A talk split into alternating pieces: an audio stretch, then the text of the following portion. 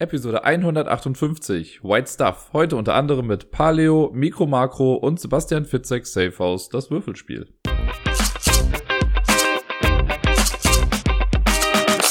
Hallo zusammen und herzlich willkommen zur neuesten Folge vom Ablagestapel. Bevor ich mit den Spielen der letzten Woche anfange, wollte ich einmal kurz nur äh, mich erklären sozusagen.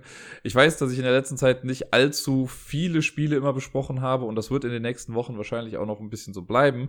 Der Grund dafür sollte eigentlich auf der Hand liegen, natürlich durch die durchaus gerechtfertigten Corona-Maßnahmen, die wir gerade haben, komme ich halt nicht dazu, großartige Spieleabende zu machen, ne? wo ich jetzt sonst mich mal in der Woche mit Bayer und Pia getroffen habe oder äh, Deni aus Düsseldorf hier war oder ich zu ihm gefahren bin, sowas. Das fällt halt gerade alles ja eher ein bisschen flach und das wirkt sich natürlich auch ein bisschen auf mein Brettspielverhalten aus. Natürlich auch die ganze Gesamtsituation hier bei mir jetzt gerade hat ja auch dazu geführt, dass ich jetzt ein bisschen weniger hier spielen kann. Ich gebe ja mein Bestes und durch den Tabletop Simulator kommt ja auch immer ein bisschen was dazu dann noch und ich spiele ja auch noch ein bisschen Solo. Aber ähm, ja, so diese normale Menge, die ich sonst hatte, ist es natürlich gerade nicht. Ich komme nicht so auf das richtige Pensum und das äh, finde ich selbst natürlich auch sehr schade und ich weiß, dass ne, hier dann immer die gleichen Spiele zu hören, ist dann auch nicht immer so prickelnd. Ich gebe natürlich mein Bestes, das Ganze dann immer noch so schönstmöglich auszuschmücken. Aber das war mir irgendwie ein Anliegen, das einmal kurz zu sagen. So, ne? Das ist jetzt, es soll nicht die Regel bleiben. Irgendwann wird das auch wieder nach oben gehen. Aber ja, die, äh, die Corona-Sachen haben halt auch hier drauf Auswirkungen. Und damit möchte ich mal sagen, ich finde das total gut. Ich finde, es könnte fast noch alles ein bisschen äh, schärfer sein mit den Maßnahmen, damit wir damit endlich mal klarkommen. Morgen ist ja das nächste Treffen äh, mit der Merkel. Dann gucken wir mal, was dann so irgendwie gesagt wird. Aber ja, so viel einfach mal vorab dazu. Denn letzte Woche habe ich zwar ein bisschen was gespielt, aber auch wieder nicht viel. Ne, vor, den, vor Weihnachten war ja irgendwie diese halbwegs konstante Zahl, glaube ich, sechs, hatte der Helmut ja gesagt. Jetzt gerade ist es vier und ich bin auch letzte Woche wieder auf vier Spiele gekommen. Äh, alles keine Neuigkeiten, alles schon mal Spiele, die wir jetzt hier hatten.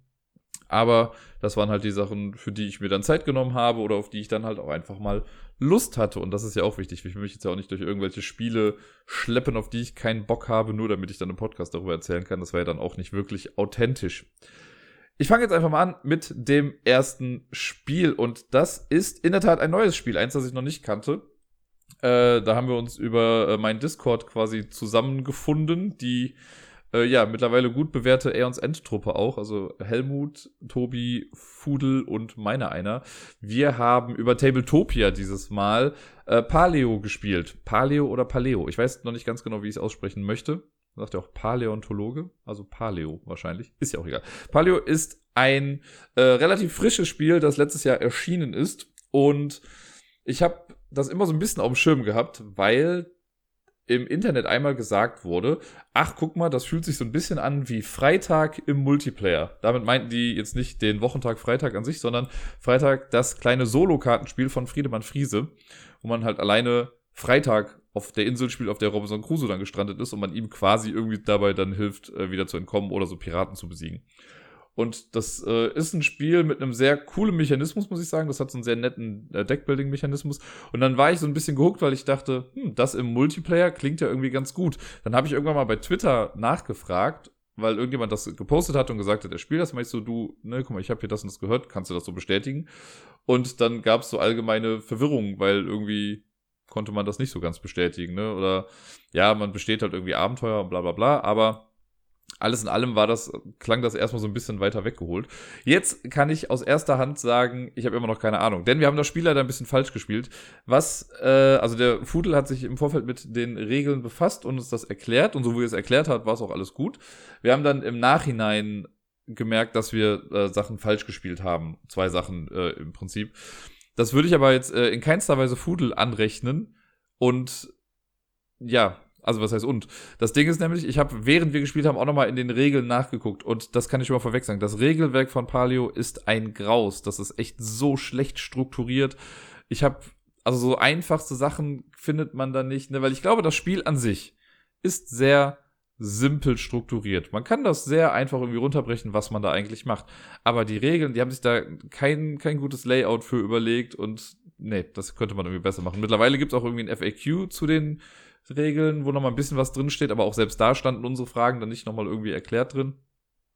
Naja, deswegen äh, seht's mir nach. Mein Ersteindruck war jetzt halt so, äh, ein bisschen getrübt. Ich sehe aber, dass das Spiel eigentlich Spaß machen kann. Wenn man es einmal raus hat, wenn man so die Startschwierigkeiten überwunden hat, dann kann man es irgendwie spielen. Aber ich glaube, wenn jemand das Spiel neu holt, sich hinsetzt und sagt, also jemand, der jetzt vielleicht nicht so viel spielt und nicht generell irgendwie schon äh, viel Erfahrung hat mit verschiedensten Regelarten, der könnte damit überfordert sein. Da könnte man sich denken, boah, nee, was für ein Scheißspiel. Das, was dahinter steckt, ist nämlich eigentlich ein ganz cooles Spiel, wo man sich nett absprechen kann und gut kooperativ arbeiten kann. Denn Palio ist ein kooperatives Spiel. Wir versuchen gemeinsam im Prinzip fünf Siegpunkte zu erlangen, was ein bisschen unthematisch ist. Das wird aber im Spiel dargestellt durch so eine Art Höhlenmalerei von einem Mammut und sobald diese Höhlenmalerei fertig ist, haben wir dann gewonnen. Wir spielen ähm, ja eine Art Clan und jeder Spieler hat zu Beginn zwei Höhlenmenschen bei sich in seinem Clan. Die können verschiedene Arten haben. Also es gibt irgendwie die äh, die Beobachter oder sowas, die Handwerker und die Kämpfer. Oder ich glaube, die Beobachter, das hat was mit Wahrnehmung dann zu tun. Das sind so diese drei Sachen, die man haben kann. Und jeder Spieler bekommt dann noch ein Deck mit Karten. Das ist ein großer Stapel, der wird dann gemischt und an alle verteilt. Wir hatten zu Beginn dann, glaube ich, zwölf Karten.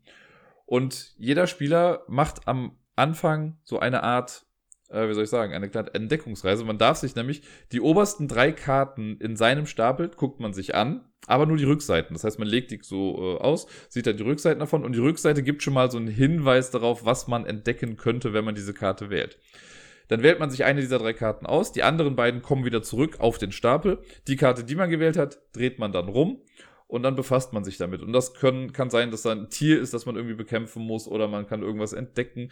In der Regel braucht man dafür dann verschiedene Symbole, die man auf seinen Clanmitgliedern hat. Wenn jetzt zum Beispiel ein Mammut ist, dann steht da, okay, du brauchst acht Angreifer oder vier Angreifer, wenn es ein kleines Mammut ist. Die hat man in der Regel am Anfang nicht, weil wir starten ja mit zwei Clanmitgliedern. Da kommt jetzt so der kooperative Aspekt mit rein. Es kann sein, dass ich eine Karte genommen habe, die sagt, okay, du brauchst zweimal Wahrnehmung oder du kannst jemand anderem helfen. Das heißt, ich ignoriere das, was bei mir auf der Karte drauf ist, kann meine Sachen aber jemand anderem zur Verfügung stellen. So, wenn ich jetzt zum Beispiel zwei Krieger habe und meine Karte sagt, du brauchst zweimal Wahrnehmung, kann ich dir ohnehin nicht machen, dann kann ich ja jemand anderem sagen, ey, ich helfe dir. Wenn der selber auch noch zwei hat, könnte man sagen, ey, wir haben es dann geschafft. Und die, ähm, ne, dann teilt man die Kraft quasi auf, beziehungsweise fokussiert die eher gesagt auf eine Karte. Es gibt Karten, die haben so einen, einen, roten Hintergrund, die muss man auf jeden Fall machen. Da kann man nicht von weggehen und man kann dann nicht anderen helfen. Das sind dann irgendwie, ich glaube, Dornen war so eins, wenn man in so einem Dornenbusch ist, ne, wenn du da gefangen bist, kannst du jetzt nicht großartig wem anders bei der Jagd helfen, wenn du da selber erstmal rauskommen musst. Und es gibt auch so Karten wie das Zuhause, wo man sich in Anführungszeichen vermehren kann äh, oder halt neue Ideen bekommt, neue Gegenstände herstellen kann. So könnte man das sagen. Jeder macht dann seine Karte oder man hilft jemandem bei einer Karte. Karten, die man wirklich beendet hat, also angenommen, wir haben jetzt dieses Baby-Mammut und wir haben das geschafft, die kommen auf den sogenannten, ich glaube, Mammutfriedhof ist das. Die Karten sind komplett aus dem Spiel raus. Die Person, die jetzt eine Karte ignoriert hat, um mir zu helfen, die legt ihre Karte nicht auf diesen Friedhof, weil die Karte wurde ja nicht per se gemacht. Die kommt dann auf so einen extra kleinen Ablagestapel mit der ja, mit der Bildunterseite, sage ich jetzt mal nach oben, ne, mit der umgedrehten Seite. Und manchmal kann es nämlich auch sein, dass man für Karten äh, noch Karten abgeben muss. Da steht dann sowas wie, okay, du bekommst zweimal Holz, also man sammelt auch so ein paar Ressourcen in dem Spiel, du bekommst zweimal Holz, musst dafür aber die oberste Karte von deinem Stapel ungesehen weglegen. Und auch dafür gibt es nochmal so einen Ablagestapel, aber halt für die noch verdeckten Karten. Die sieht man, also guckt man sich dann auch nicht an. Wenn alle das dann gemacht haben, wenn alle ihre Karte auf irgendeine Weise abgehandelt haben, entweder komplett gemacht haben, so dass sie auf den Friedhof kommt oder einfach nur weggelegt haben, weil sie, sie jemand anderem geholfen haben. Dann äh, geht es einfach weiter. Dann deckt man wieder drei Karten auf, macht das Ganze wieder und im Prinzip macht man das so lange, bis alle Leute alle Stapel durchhaben. Das kann irgendwann ähm, zu verschiedenen Zeitpunkten sein. Also es ist nicht so, dass alle dann den letzten Zug haben in einer Runde. Denn wenn ich jetzt immer Aktionen mache, die mir sagen, leg zwei Karten weg damit du Ressourcen bekommst oder so, ist mein Stapel, mein Erkundungsstapel, ist auf jeden Fall viel schneller weg als der von jemandem, der das eben nicht machen muss. Logischerweise. Und deswegen kann es dann sein, dass einer schon sagt, so, okay, ich bin durch, ich warte jetzt, bis ihr fertig seid. Man kann theoretisch auch schon viel früher irgendwie sagen, so, ich beende meine Runde. Dann deckt man halt keine Karten mehr auf und ist durch, aber man kann halt auch nicht mehr großartig dazu beitragen, dass noch irgendwas gemacht wird in einer Runde. Wenn alle dann durch sind mit einer Runde, dann muss man am Ende einer Runde das kennt man ja aus vielen Spielen, man muss Leute ernähren. Nein, Rosenberg hat, glaube ich, nichts damit zu tun. Und zwar muss man für jedes Clanmitglied, das man hat, eine Nahrung bezahlen. Wir haben jetzt zu viert gespielt. Wir hatten jeder zu Beginn zwei Leute. Das heißt, wir mussten schon mal acht Nahrung aufbringen. Man startet, glaube ich, mit fünf im Vorrat oder sowas. Äh, da braucht man acht Nahrung. Zudem gibt es noch so, ich glaube, man kann so verschiedene Module da spielen. Und dann werden noch so zusätzliche äh, Runden, Endziele aufgedeckt. Und bei uns war zum einen, okay, man braucht nochmal zusätzlich drei Nahrung. Das heißt, wir brauchten elf Nahrung jede Runde. Und wir mussten immer ein Zelt abgeben. Ich weiß gar nicht, wie das jetzt thematisch irgendwie eingebunden war, aber man musste, also wir mussten immer dafür sorgen, dass wir auch ein Zelt am Ende einer Runde haben. Und das mussten wir dann noch mit abgeben. Wenn man das kann, yay. Wenn nicht, nee. Denn immer wenn man was nicht abgeben kann, also wenn man ein Clanmitglied zum Beispiel nicht füttern kann, bekommt man einen Totenkopf. Man sammelt Totenköpfe kollektiv, das heißt, ne, egal ob ich jetzt einen Totenkopf bekomme oder Tobi, das kommt auf die gleiche Auslage. Bei fünf Totenköpfen ist das Spiel vorbei, man hat verloren. Das heißt, man muss, sollte schon gucken, dass man seine Leute irgendwie durchkriegt, weil, ja, wenn man irgendwie fünf Leute nicht ernähren kann, ist schon vorbei. Dann hat man schon direkt verloren. Also eine ziemlich happige Geschichte.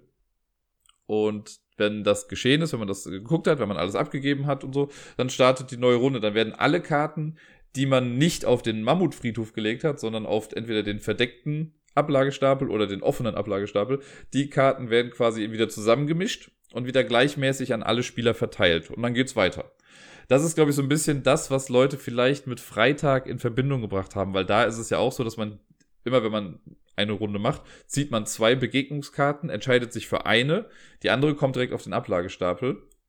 Und wenn man mit dem Stapel komplett durch ist, mit dem Nachziehstapel, dann werden alle Karten, mit denen man sich nicht befasst hat, die werden wieder gemischt und neu bereitgestellt. Das ist so, das geht so in die gleiche Richtung. Es ist nochmal ein kleines anderes Gefühl, weil man hier anhand der Rückseiten ja schon auch erkennen kann, was kommt oder kommen könnte. Das ist bei Freitag nicht der Fall. Aber ich glaube, das ist so ein bisschen der Mechanismus, der Leute dazu bringen könnte, diese Spiele miteinander zu vergleichen. Ja. Manchmal auf den Karten steht sowas drauf wie äh, gibt zwei Karten ab und zahlt dies und jenes für einen Siegpunkt, dann kriegt man halt einen Siegpunkt. Ähm, ich habe schon gesagt, man kann sich neue Clansmitglieder dazu holen. Bei diesen Clansmitgliedern ist es auch so, dass die sterben können.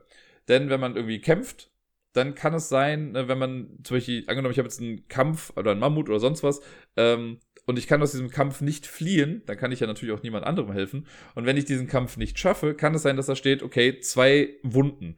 Und dann muss ich diese Wunden auf meine Clansmitglieder legen. Da gab es die Regel, ich hoffe übrigens auch mal, dass ich das gerade richtig erkläre, weil wie gesagt, wir haben es halt ja nicht ganz hundertprozentig richtig gespielt. Aber die Wunden, die man bekommt, muss man auch immer einem Clansmitglied zuweisen. Das heißt, ich kann nicht sagen, ja gut, wenn ich zwei Wunden bekomme, dann kommt äh, Clansmitglied 1 und 2 jeweils eine Wunde, sondern entweder der erste oder der zweite bekommen beide Wunden. Und das kann dann dazu führen, die sind immer unterschiedlich stark. Wenn dann der Totenkopf abgedeckt wird, dann stirbt die Person und man kriegt einen Totenkopf dafür. Ne? Wir erinnern uns, bei fünf Totenköpfen ist die ganze äh, Kiste auch schon wieder vorbei. Deswegen sollte man auch da gucken, dass man das irgendwie hinbekommt. Wir hatten einmal die Situation, dass beide meiner Clans Leute tot waren. Und dann hatte ich keine mehr. Und wir haben dann halt einfach weitergespielt, weil wir in den Regeln jetzt grob irgendwie, also ne, beim Durchlesen nicht so direkt gefunden haben, was dann eigentlich passiert, wenn man sein letztes Clansmitglied verliert. Stellt sich raus später, ne, da hat dann der Fudel im äh, Beeple-Discord irgendwie auch mal nachgefragt, was da eigentlich so los ist. Da wurde dann nochmal gesagt, okay, man kann nie keine Clansmitglieder haben. Das heißt, wenn man beide verlieren würde, kriegt man gratis einen dazu. Sonst ist das ja eine Aktion, die man irgendwie machen muss. Aber wenn man beide verliert, also gar keinen hat, kriegt man einen neuen, damit man immer einen hat. Und zudem hatten wir dann noch so eine Frage, wenn man eine Aktion machen möchte, die es erfordert, dass man Karten abwirft von seinem, seinem äh, Erkundungsstapel. Man hat aber da keine Karten mehr, dann darf man die halt auch nicht mehr machen. Das war halt auch nicht so hundertprozentig klar. So Kleinigkeiten. Die aber schon bei uns dann wichtig waren und immer aufkamen irgendwie, als wir das gespielt haben. Ja, äh, genau. Man kriegt, es gibt so ein paar Sonderkarten noch oder so ein paar extra Items, die man hin und wieder finden kann. Da gibt's, ich weiß gar nicht mehr, was es alles war. Man kann sich einen Stein halt irgendwie holen, dann bist du besser im Handwerk, kann sich einen Speer bauen, kannst jetzt so ein Zelt machen. Und es gibt so eine Standardauslage an Sachen, die man sich dann holen kann. Das sind so drei Sachen. Und immer wenn man am Lagerfeuer ist, das heißt, man ist quasi zu Hause, wo man sich ja auch eventuell vermehren kann, da kann man auch Ressourcen ausgeben, manchmal oder Karten weggeben, um neue Ideen zu bekommen. Wir spielen ja Steinzeitmenschen. Und die müssen ja erstmal auf den richtigen Trichter kommen, sich denken, ah, eine Fackel, das wäre doch mal was, vielleicht so ein bisschen Feuer, könnten wir vielleicht gut gebrauchen. Und dann holt man, hat man so eine Karte, die man dann bereitlegt und ab da kann man das dann auch bauen. Und das hilft einem dann später auch wieder. Also es ist so eine Art, eigentlich ist es ja eine Art Deck-Debuilding-Spiel, weil wir ja das Deck, was wir haben, immer kleiner machen. Und irgendwann ja, entweder ist das, äh, entweder haben wir irgendwann verloren, weil wir halt fünf Totenköpfe haben, oder wir haben gewonnen, weil wir fünf Siegpunkte haben. Es gibt, glaube ich, nicht so das, meine ich, das nicht so das festgelegte letzte Rundenende. Kann aber auch sein, dass mir das gerade einfach nochmal entfallen ist. Jetzt habe ich ja schon gesagt, der erste Eindruck war so ein bisschen davon getrübt, weil wir jetzt halt nicht alle Regeln richtig gespielt haben. Nochmal, das liegt, also ich finde, das ist Schuld der Regeln. Das macht, finde ich halt sehr schade an der Geschichte. Aber ich will das Spiel auf jeden Fall nochmal spielen. Es hat mir schon dann doch irgendwie Spaß gemacht. Das mag auch zu großen Teilen an der Gruppe liegen, weil wir einfach Spaß haben, wenn wir das spielen. Ne? Ein bisschen Trash Talk ist auch noch mit dabei. Aber äh, ich bin da sehr dankbar, dass ich mit denen das alles spielen kann. Macht mir immer sehr viel Spaß. Von daher würde ich das Spiel jetzt gar nicht abschreiben wollen, weil ich glaube, da steckt viel hinter. Da, also alleine diese Sache mit, okay, man kann ja, wenn alle in der ersten Runde auf die bösen Karten irgendwie draufgehen und die rausnehmen, so, dann sind die halt später dann nicht mehr da. Äh, oder man versucht die halt zu umgehen. Es gibt aber auch Karten, wenn man die übrigens ungesehen weglegt, dann kriegt man dafür auch schon einen Schaden. Das heißt, man muss sich mit denen, sollte sich mit denen auseinandersetzen, weil ansonsten geben die einem halt immer wieder Schaden. Und manchmal kann man sich übrigens heilen, das gibt's auch noch, ne, dass man wieder Wunden wegnimmt und die Clansmitglieder wieder äh, frisch werden lässt. Ich weiß jetzt nicht ganz genau, wie es mit den Modulen ist, aber das äh, sagte mir auf jeden Fall, dass da noch eine Menge Wiederspielwert mit drin ist. Und ja, das wäre jetzt erstmal so meine erste grobe Analyse zu Paleo. Ich hatte ein bisschen das Gefühl, das sage ich jetzt mal vorweg, wie gesagt, im ersten Spiel, wir sind da jetzt noch nicht großartig taktisch äh, tief rangegangen. Ich hatte so ein bisschen das Gefühl, es gab Züge oder Runden, in denen ich mich gespielt gefühlt habe, wenn ich das so formulieren könnte. Da hatte ich nicht das Gefühl, dass ich großartig eine Wahl habe. Ne, also wir haben irgendwie dann zwei Karten aufgedeckt oder ich decke meine drei Karten auf, sehe, da ist eine rote Karte, ja, okay, ich mache die rote Karte, ne, weil ich will nicht den Schaden haben. Und egal was du dann hast, dann wird auf den Karten wird dann oft was vorweggegeben und ich habe dann nicht immer so eine Entscheidungskraft gehabt. Gerade am Anfang, wenn du irgendwas, stehen zwar drei Sachen auf der Karte drauf, die du machen kannst, aber du hast in der ersten Runde eh noch nicht die Ressourcen, um das irgendwie zu machen. Gerade wenn du halt so einen Mammut dann bekommst mit äh, acht Angreifern oder was weiß ich nicht was, dann ist relativ klar, dass du das nicht schaffen wirst und dann musst du, oder dann ist ja klar, dass du jemandem helfen musst.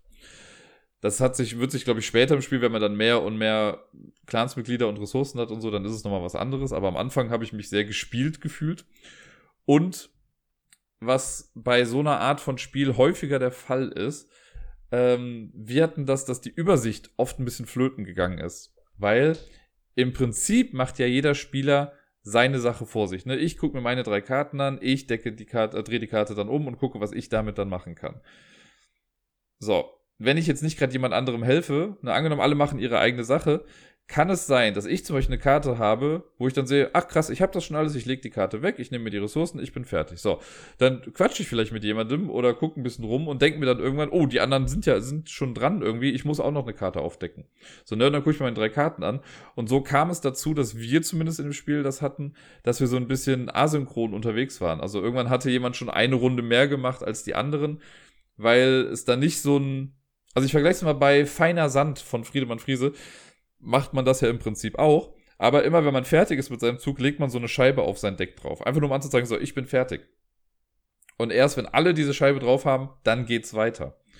Das ist hier halt nicht, also sowas hat man hier nicht. Hier muss man einfach wirklich immer darauf warten, dass alle dann fertig sind. Das kann man auch so ein bisschen vergleichen mit Drafting-Spielen, wo einer irgendwie immer sehr lang, lange braucht für die Auswahl der Karten, die anderen aber schon mal weitermachen und die Karten dann immer schon weitergeben und so Stapel neben dem langsamen Spieler dann platzieren, damit der sich so nach und nach die Karten rausnimmt. Irgendwann weiß man dann gar nicht mehr, wer hat jetzt schon welche Karte irgendwo genommen, ne, wenn man dann wieder was rückgängig machen muss. Das ist hier auf jeden Fall so in, in Teilen gegeben. Jetzt muss ich auch dazu sagen, wir haben es jetzt in, in Tabletopia gespielt, was jetzt ohnehin nicht so das beste Interface hat. Äh, es hat jetzt funktioniert, es war okay. Äh, Im Tabletop Simulator wäre es aber, glaube ich, noch mal ein bisschen besser. Kann sein, dass es damit auch ein bisschen zu tun hat mit der Übersicht natürlich. Ne? Wenn man jetzt an den Tisch sitzt und mehr noch miteinander kommuniziert, würde man das wahrscheinlich irgendwie sehen. Und Kommunikation ist noch ein gutes Stichwort, denn Kommunikation ist echt Trumpf in diesem Spiel. Wir haben nämlich ja wirklich eher so ein bisschen vor uns hingespielt und hin und wieder, ne, wenn ich jetzt gesehen habe, okay, ich habe eine Karte, die kann ich gerade nicht machen, ja, dann helfe ich jemandem. Ich glaube, man muss sich viel mehr absprechen und viel mehr gucken, okay, wir machen jetzt deine Karte fertig, wir machen deine Karte wirklich nicht so einsam vor sich hin, sondern wirklich kooperativ gucken, dass man das alles hinbekommt. Dann hat man, glaube ich, auch schon eine etwas bessere Chance und sich mal mehr absprechen, welche Ressourcen man jetzt für was benutzt, ne, weil dann Einmal war, glaube ich, eine Situation, wo ich dann, glaube ich, Holz benutzen wo wollte für irgendwas. Ich habe das dann gesehen. Dann hat aber in der Zwischenzeit schon jemand anders seine Karte gemacht, für die er auch Holz brauchte. Und dann war das Holz auf einmal weg und ich konnte es gar nicht mehr machen. Und wir haben gar nicht drüber gesprochen. Und ich habe dann aber auch nur gedacht, so, ja gut, dann, ne, weil er jetzt schon alles gemacht hatte, seine Karte weggelegt, sich den Bonus genommen. Wenn ich jetzt gesagt hätte, ja, ich wollte meins aber auch machen, hätten wir das wieder rückgängig machen müssen. Das war dann ein bisschen blöd. Da sollte man schon darauf achten, dass alle vielleicht irgendwie mal zu Wort kommen und man das dann gut plant, wie das halt in einem guten kooperativen Spieler dann auch eigentlich so ist ich könnte mir vorstellen, dass es ein bisschen anfällig ist für Alpha Gaming, ne, also für Leute, die äh, anderen dann vorschreiben wollen, was jetzt zu tun ist. Wo ich aber dann denke, wenn man mit so Leuten spielt, dann spielt einfach nicht mehr mit so Leuten, weil das ist halt sehr anstrengend. Ne? Das ist ja aus einem guten Grund kooperativ und nicht äh, ja, monarchisch aufgestellt. Wie dem auch sei. Das war das wunderschöne Spiel Palio mit der sehr, sehr schlecht strukturierten Anleitung, aber ein Spiel, das auf jeden Fall Potenzial bietet. Ich hoffe, dass ich das demnächst nochmal mit den Jungs spielen kann, einfach um zu gucken, ob da noch was geht. Das nächste Spiel, über das ich gerne sprechen möchte, ist ein Spiel, über das ich in letzter Zeit vielleicht hin und wieder ein bisschen was verloren habe. Ja, natürlich ist es Tainted Grail. Natürlich habe ich letzte Woche wieder Tainted Grail gespielt und es ist nach wie vor gut. Ich habe es nicht ganz so viel gespielt, muss ich dazu sagen. Ich bin, ich weiß gar nicht mehr, wo ich beim letzten Mal war. Auf jeden Fall habe ich jetzt äh, gestern Abend, Sonntagnacht, da wollte ich noch mal kurz spielen und schwupps waren wieder anderthalb Stunden rum. Äh, ich habe jetzt das sechste Kapitel abgeschlossen. Ich habe mir im sechsten Kapitel aber auch bewusst ein bisschen Zeit gelassen, weil es hieß so, ja, es gibt verschiedene Möglichkeiten, wie du weiterkommen kannst. Und ich habe gefühlt mir alle mal kurz angeguckt. Ich war dann ein bisschen verwirrt, weil eine Sache habe ich gemacht und das wurde gar nicht mehr so aufgegriffen. Ähm, und jetzt habe ich das Kapitel quasi beendet und selbst jetzt in Kapitel 7 heißt es, ja, mach entweder das, was du jetzt als Aufgabe hast, oder mach nach wie vor die Sachen aus Kapitel 6. Ich bin sehr gespannt. Also ich weiß schon in etwa, wo ich jetzt noch so hin möchte. Ähm, aber ja, es ist. Habe ich schon mal gesagt, dass ich Tainted Grail sehr mag? Ich mag es auf jeden Fall sehr. Und vor allen Dingen, ich habe gerade, also es gibt, äh, wie soll ich sagen, es gibt in dem Spiel Guardians. Das sind Monster, die, oder nicht unbedingt auch Monster, das kann auch Menschen sein, die ähm, die man dann zieht. Manchmal kommen die durch bestimmte Effekte irgendwie ins Spiel. Und anders als so die herkömmliche Begegnung mit einer Ratte oder so, wenn man die bekämpfen muss, ist das bei den Guardians so, die bleiben auf dem Board. Ne, die haben jetzt auch alle ihre eigene Miniatur, zumindest bei mir, weil ich diese Miniaturerweiterung da habe, die ja als Stretch Goal mit dabei war. Die bleiben dann da drauf und die bewegen sich zu Beginn jedes Zugs. Das heißt, die wandern wirklich so über die Karte und dann kann man halt schon sehen, ob die einem begegnen oder nicht. Jetzt bin ich ja schon quasi in etwa bei der Hälfte des Spiels, ne? also jetzt mit Kapitel 7 gerade angefangen. Wenn ich das beendet habe, dann ist quasi die Hälfte rum. Und diese Begegnungen, die man an sich hat, werden jetzt halt immer krasser. Ne? Es gibt in diesen Encounter-Decks, die es ja in vier verschiedenen Farben gibt, gibt es auch nochmal vier verschiedene Level. Das heißt, wenn ich auf, als alleiniger Spieler in Stufe 1 anfange, also in Kapitel 1 anfange, dann habe ich halt nur die Einer-Encounter. Mittlerweile bin ich schon bei den Dreier-Encountern. Und meine Fresse, braucht man am Anfang noch für, was weiß ich, für einen Hasen oder so, vier Treffer oder fünf Treffer, um den kaputt zu machen, oder meinetwegen auch nur drei, habe ich jetzt stellenweise Viecher und Gegner, bei denen ich halt 20 Treffer brauche. Uh, und da dachte ich anfangs so, ey, das schaffe ich doch nie im Leben. Aber da ich ja im Laufe der Zeit auch mein Combat-Deck und mein Diplomacy-Deck immer so ein bisschen gepimpt habe und neue Karten reingehauen habe, geht's mittlerweile ganz gut, muss ich sagen.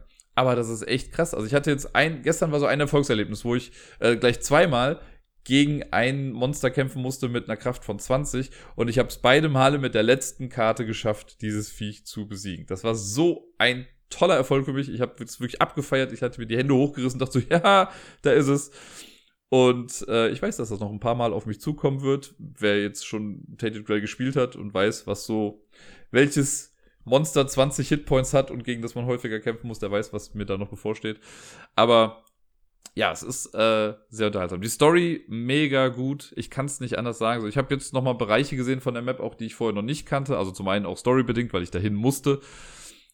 Aber das, es gefällt mir einfach so gut. Und diese ganzen Status-Dinger, die man dann sammelt. Also, das ist halt so cool. Du kommst an einen Ort und dann heißt es, ja, wenn du diesen Status hast, dann lies jetzt bei äh, Vers 2 weiter. Ansonsten bei Vers 1. Und ich denke mir dann immer so, fuck, ich will diesen anderen Status haben, damit ich weiß, was da kommt, weil sonst kann ich es halt eben nicht lesen.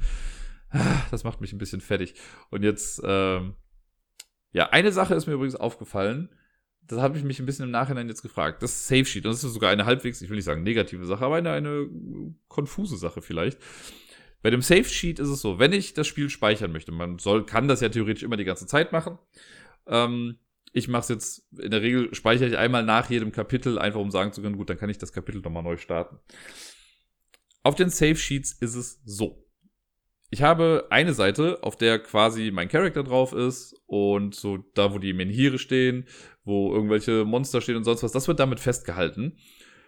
Auf der anderen Seite sind halt all diese Status-Dinger, die man sammeln kann. Ne? Also es gibt zum Beispiel ein Ding, ich nenne es, ich sage einfach Restoring the Order. Ne? Da kannst du mehrere Punkte mit sammeln. Und immer wenn das äh, Exploration Journal dir sagt, ey, du kriegst Teil 2 von Restoring the Order, machst du halt ein Kreuz dann da rein. Jetzt kann es sein, dass ich innerhalb eines Kapitels mehrere dieser Status-Dinger bekomme und dann sterbe ich zum Beispiel. In den Regeln steht meiner Meinung nach, ich habe zumindest oder ich habe es nicht gesehen oder übersehen, steht aber nicht drin, dann äh, streich wieder alles durch, was du in diesem Lauf bekommen hast. Das heißt, wenn ich das Spiel dann nochmal starte oder das Kapitel nochmal von vorne mache, ne, also wenn ich oder den, den Speicherstand lade im übertragenen Sinne, dann habe ich halt schon diese ganzen Sachen gesammelt. Dann müsste ich, und das ist halt jetzt ein bisschen verwirrend, weil ich mache die Sachen halt mit dem Bleistift rein, selbst wenn ich sie mit dem Kuli reinmache. Ähm, ich müsste dann aber überlegen, okay, was habe ich denn jetzt eigentlich nochmal gesammelt? Was hatte ich denn zu Beginn des Kapitels noch nicht? Und das ist nicht immer so einfach, weil mittlerweile sind es halt echt viele von diesen Sachen, die man da sammeln kann, diese kleinen Mini-Achievements. Und dann fällt es mir schwer, das backzutracken. Ich könnte es natürlich so machen, das habe ich schon überlegt, dass ich alles, was ich jetzt auf jeden Fall fix habe, äh, zu Beginn des Kapitels, dass ich das mit Kuli mir markiere und alles, was ich dann bis zum nächsten Speichern sammle, mache ich mit Bleistift, damit ich das wieder ausradieren kann. Steht aber so nicht in den Regeln drin. In den Regeln steht einfach, du markierst das. Jetzt weiß ich nicht, ob das dann sein soll, wie wenn man nochmal lädt, dass man es dann ein bisschen einfacher hat, weil, ne, wenn man nochmal neu anfängt, wird man ja sehr wahrscheinlich irgendwie gestorben sein oder so, oder hat sich irgendwie in eine Ecke buxiert, in der es nicht weitergeht. Dass man dann nicht nochmal alles machen muss. Fände ich aber dann auch irgendwie wieder ein bisschen komisch. Ja, das war so, ne, da habe ich mir gestern nochmal Gedanken drüber gemacht. Das habe ich schon vorher mal irgendwie bemerkt, aber jetzt gestern ist es mir nochmal aufgefallen. Äh, ich musste nicht laden, nicht. Ich war zwar einmal wieder near death, also ich habe es geschafft, gerade noch so dem Tod von der Schippe zu springen. Es lag an einem Münzwurf, das kann ich noch sagen. Man muss nämlich, äh, wenn man dying ist im äh, Solo-Modus, also wenn man gerade am Sterben ist, dann äh, musst du immer, wenn du Schaden bekommst, eine Münze werfen. Und wenn die Gralseite oben liegt, ist super, dann kannst du weitermachen. Wenn die Totenkopfseite oben liegt, bist du tot. So. und ja, das hatte ich einmal und ich äh, habe ein bisschen mitgefiebert eventuell. Aber das ist eben auch das Ding. Ich fiebere mit bei dem Spiel. Das packt mich einfach so sehr. Ich bin mit meinem Charakter, mit Ailey, ich bin voll in ihrer Geschichte irgendwie mit drin und finde das ganz gut. Vor allen Dingen freue ich mich so sehr, also das kann ich so nebenbei noch sagen. Es gab jetzt so eine kleine Story-Entwicklung, die einfach so gut gepasst hat. Also das war so gut, dass ich sie jetzt hatte und nicht irgendwie einen anderen. Äh, das hat mich voll gefreut, weil ich glaube, wenn man jemand anders gespielt hat, ist es ein bisschen deprimierend. Aber so war das jetzt eigentlich mal was ganz Nettes in dieser tristen und trüben Welt, die ich da bewandere. Äh, hier Avalon heißt sie ja hier. Und ja, es ist, äh, ich kann das nicht genug praisen, dieses Spiel, es macht Spaß. Ich dachte gestern wirklich, ich spiele es einfach noch mal ein bisschen kurz und Schubs waren halt anderthalb Stunden rum. Äh, es ist auch so, ich habe es halt die ganze Zeit jetzt gerade aufgebaut im Spieletisch. Dafür liebe ich jetzt ja gerade auch diesen Spieletisch, dass ich das machen kann. Zur Not kann ich einfach eine Platte drüber machen und kann da drauf was anderes dann noch spielen. Aber ich spiele das auch im Prinzip wie so eine Art Computerspiel gerade, weil, ne, wenn ich gerade mal Bock hab, dann setze ich mich an den Tisch, dann spiele ich vielleicht auch einfach nur mal zwei, drei Tage und dann mache ich halt weiter. Das ist halt perfekt, wenn der Miepel hier ist zum Beispiel und dann, wenn sie hier ihr Nickerchen macht. Ne, da weiß ich ja nie ganz genau, wie lang geht's jetzt irgendwie. Und das ist halt das Tolle an dem System von Tated Grail. Ich kann im Prinzip, wenn ich irgendwie durch bin, ich muss mir halt storymäßig vielleicht merken, was gerade passiert ist, aber ansonsten lasse ich es einfach so liegen und weiß ja, dann sehe ich ja, was meine Ausgangslage gerade ist. Ich weiß, wie viel Energie ich habe, ich weiß, wie viel Leben ich habe, ich weiß, wo ich gerade auf der Karte bin, ich weiß, wo ich in etwa hin muss. So, dann kann ich das einfach so nebenbei machen. Das ist halt, und dadurch, dass ich stehen lassen kann, ist halt perfekt, ne, dass ich äh, nicht irgendwie noch diese Teardown-Zeit habe, sondern einfach direkt aufspringen kann und mir den Miepel schnappe, wenn irgendwas ist. Ich weiß, das könnte ich theoretisch auch mit anderen Spielen machen, die man solo spielen kann, aber hier finde ich, passt das einfach so gut zusammen und äh, ja, es ist Tainted Grey, Leute. Tainted Grey ist super, ich kann es nicht anders sagen. Ich habe den großen weißen Stadtplan nochmal ausgekramt von Mikro Makro und habe einen weiteren Fall gemacht. Und das war in der Tat ein Fall, den ich zwischendurch schon mal gesehen hatte, denn er hat mit einer Figur auf dem Cover zu tun. So viel kann ich vielleicht vorweg sagen. Und dann habe ich äh, da schon mal versucht, irgendwie was rauszufinden dazu, ohne zu wissen, dass das auch später nochmal ein richtiger Fall wird. Und hatte mich dann sogar verlaufen, weil diese, was heißt verlaufen, aber ich habe dann einer Person nachgeguckt quasi, ich habe versucht, sie zu verfolgen und irgendwann war sie weg. Und dachte mir so, hä, das kann nicht sein. Dann habe ich irgendwie gesucht und habe sie aber nicht gefunden. Ja, und jetzt kam der Fall und er heißt passenderweise spurlos verschwunden. Ja, den habe ich dann gemacht. Hat, also irgendwann hatte ich es dann raus so, aber das war ganz cool, weil man in dem Fall wirklich mal so ein bisschen backtracken musste. Das heißt, es hat nicht viel gebracht, nach vorne zu gucken, also der Person linear nach vorne zu folgen, sondern ich musste wirklich nach hinten gehen und mir dann Sachen zusammenreimen. Das fand ich mal ganz gut, weil hier, es, ich fand, es wurde nicht zu viel Information vorweg gegeben, sondern man musste wirklich genau gucken, also musste sich Sachen auch zusammenreimen, ein bisschen selbst noch nachdenken, äh, um dann die Lösung am Ende zu bekommen. Und auch hier war wieder was das hatte ich bisher einmal bei einem Fall, äh, relativ zu Beginn, bei dem mit, ich sag's mal, Bonnie und Clyde, mit dem Banküberfall. Da wurde dann auf der letzten Karte, also ist ja, ne, ich spiele das ja in einem Profi-Modus, wo ich nicht Karte für Karte durchgehe, sondern ich gucke mir die erste Karte an, äh, wo so der Fall geschildert wird und dann versuche ich alles alleine rauszufinden und dann gucke ich nur Karte für Karte durch, ob ich wirklich auch alle Antworten habe.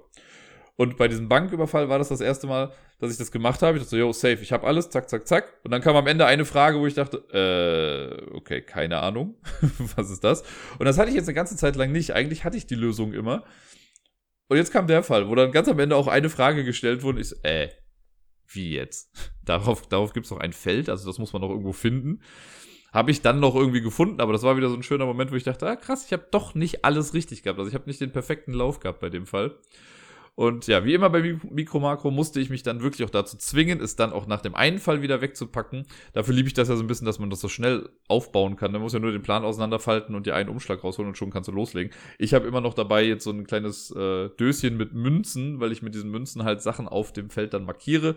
Das hilft dann immer, um die Übersicht ein bisschen zu behalten. Und jetzt habe ich nur noch, wenn ich richtig gesehen habe, ich habe nur noch zwei Fälle.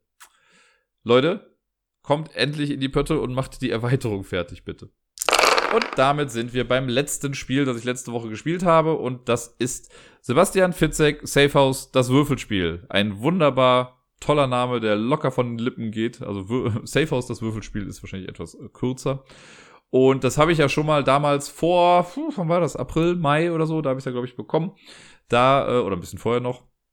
Da habe ich äh, die ersten Male gespielt und dann habe ich es ganz lange nicht mehr gespielt weil, also das, das Spiel hat mir gefallen und auch jetzt, wo ich es nochmal gespielt habe, habe ich gemerkt, oh, das ist irgendwie ganz cool. Es ist halt ein sehr, sehr knackiges kooperatives Spiel. Man versucht ja vor einem Verfolger zu entkommen und das hängt halt auch sehr mit dem Würfelglück natürlich auch zusammen. Ich glaube, bisher habe ich es ja nur einmal, wenn nicht vielleicht zweimal solo gewonnen. Mit mehr Leuten habe ich es noch nicht, noch also überhaupt nicht geschafft. Und ja, gestern habe ich es zweimal gespielt und habe zweimal verkackt. Und zwar relativ schnell. Beim einen Mal bin ich wirklich so gut wie gar nicht von der Stelle gekommen. Beim anderen Mal äh, habe ich zwar gut geschafft, nach vorne zu kommen, aber irgendwann hat mich der Typ dann einfach eingeholt. Für die, die es so gar nicht kennen, äh, bei Safehouse das Würfelspiel hat man, also man versucht halt einem Verfolger zu entkommen. Man hat so eine Art Zeitleiste, man selber startet auf Feld 17, der Verfolger bei Feld 0, das heißt, wir haben einen kleinen Vorsprung. Und wenn man dann bevor man eine Runde startet, geht der Verfolger immer ein Feld, also bevor man würfelt, vor jedem Würfelwurf. Und dann darf man sich aus so einem Würfelpool aussuchen, welche Würfel man nimmt. Es gibt vier verschiedene Farben, also es gibt Rot, Gelb, Grün und Blau und es gibt weiße Würfel. Von jeder Farbe, beziehungsweise auch weiß, gibt es zwei Stück. Und man kann sich frei entscheiden, welche Würfel man nimmt. Ich könnte auch sagen, gut, ich nehme den blauen Würfel oder so. Es muss immer mindestens ein farbiger Würfel sein. Äh, man darf nicht nur die weißen Würfel nehmen. Und äh, wenn man sich dann entschieden hat, also ich, ich mache es meistens so, dass ich am Anfang einmal jede Farbe würfle und einen weißen noch mit dabei oder so. Die würfelt man dann und dann muss man gucken, was man gewürfelt hat. Wenn man ein Verfolgersymbol gewürfelt hat, dann geht der Verfolger einen Schritt nach vorne für jedes Symbol, das man davon gewürfelt hat. Und die Zahlen, die guckt man sich dann eben an. Äh, man sollte sie am besten irgendwie sortieren und man hat auf seinem Blatt, das ist ein Roll-and-Write-Spiel, hat man so verschiedene Aufträge, die man dann erfüllen muss mit den Zahlen. Also es gibt solche, der erste Auftrag ist, du brauchst dreimal die gleiche Zahl, dann kommt ein Auftrag mit, die Zahlen müssten auf jeden Fall in aufsteigender Reihenfolge sein und jede Zahl muss wirklich auch größer sein als die davor. Und ab da sind die Aufträge dann eigentlich immer gleich, dass die auch aufsteigend sein müssen, aber man kann auch die gleiche Zahl nebeneinander haben. Also zum Beispiel 1, 2, 2, 3 wäre auch eine aufsteigende Reihenfolge, die gültig wäre dafür. Von oben nach unten werden die Aufträge auch immer länger. Das heißt, die, bei dem ersten brauchst du halt nur drei Zahlen, unten brauchst du dann schon sechs oder acht Zahlen. Bin mir gar nicht mehr ganz sicher, wie viele es waren. Und da kommt dann auch noch mit rein, dass du, wenn du zwei Würfel der gleichen Farbe gewürfelt hast, muss man die auch zusammenzählen. Das heißt, wenn ich jetzt gelb 3 und gelb 5 habe, dann ist das eine gelbe 8. Die weißen Würfel sind Joker-Würfel, die kann man dann noch zu einer Farbe dazu nehmen, um den Wert dann auch nochmal zu erhöhen. Und so versucht man dann diese Aufträge zu erfüllen. Und wenn ich eine Zeile fertig habe mit einem Auftrag, also angenommen, ich habe drei gleichen Zahlen, dann darf ich eine bestimmte Anzahl an Feldern weiter nach vorne gehen. Da steht dann immer neben diesem Auftrag, wie viele Felder man dann selber nach vorne gehen kann. Dann streicht man das durch und man macht weiter. Irgendwann wird man natürlich dazu kommen, dass man alle Würfel jetzt schon mal benutzt hat, die in diesem Pool drin waren. Zehn Würfel sind's ja, das heißt, irgendwann sind die weg. Um die wieder zu bekommen, äh, also man nimmt die sich dann einfach, aber der Verfolger geht dann wieder Schritt und dann guckt man, wenn man das mit mehr Leuten auch spielt, welcher der Menschen, ne, also wer hat gerade die meisten offenen Aufträge, also noch nicht abgeschlossenen Aufträge auf dem Blatt.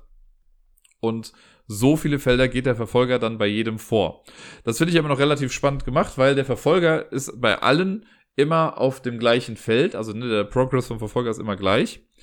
Die Spieler und Spielerinnen sind aber an unterschiedlichen Stellen. Ne, es kann auch sein, dass jemand schon im Safehouse ist, während äh, Person B dann noch irgendwie weiter hinten dran hängt und noch nachläuft. Stellt sich natürlich nicht, äh, oder das Problem gibt sich, wenn man Solo spielt, aber beim Multiplayer ist das auch nochmal eine nette Komponente.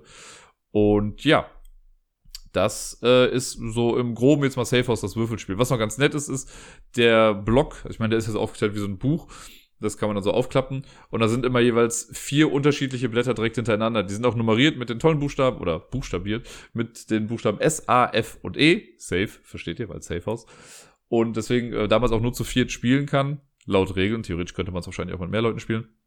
Ist äh, immer, wenn du vier Blätter rausnimmst, hast du auch immer direkt vier unterschiedliche. Das finde ich ganz cool gemacht eigentlich. Die sind auch mal doppelseitig. Das heißt, man kann sie, wenn man einmal fertig ist, dann noch einfach rumdrehen und weiterspielen. Und ja, ich habe auf jeden Fall noch sehr, sehr viele von den Blättern da. Ist, äh, ich habe gerade wieder so ein bisschen Blut geleckt und habe es jetzt direkt mal draußen stehen lassen, also etwas eher in Griffreichweite, äh, damit ich da zur Not einfach mal nachgreifen kann und weiterspielen kann. Ich bin mal gespannt, wann ich das nächste Mal gewinnen werde.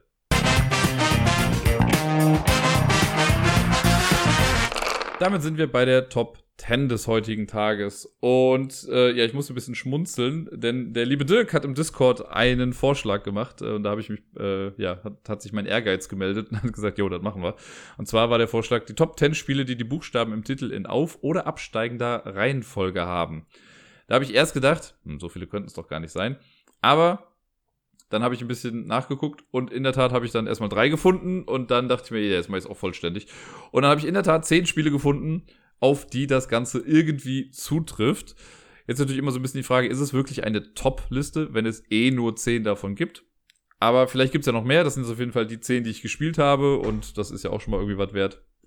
Äh, ich fand die Idee einfach lustig, deswegen gehen wir das doch mal zusammen durch. Auf dem zehnten Platz habe ich ein Spiel gepackt, das eine gewisse Faszination hat. Ich selber bin grottenschlecht in diesem Spiel gewesen. Vielleicht habe ich es aber auch nie äh, vollumfänglich verstanden. Das möchte ich, ne, also es ist immer eine Option bei sowas.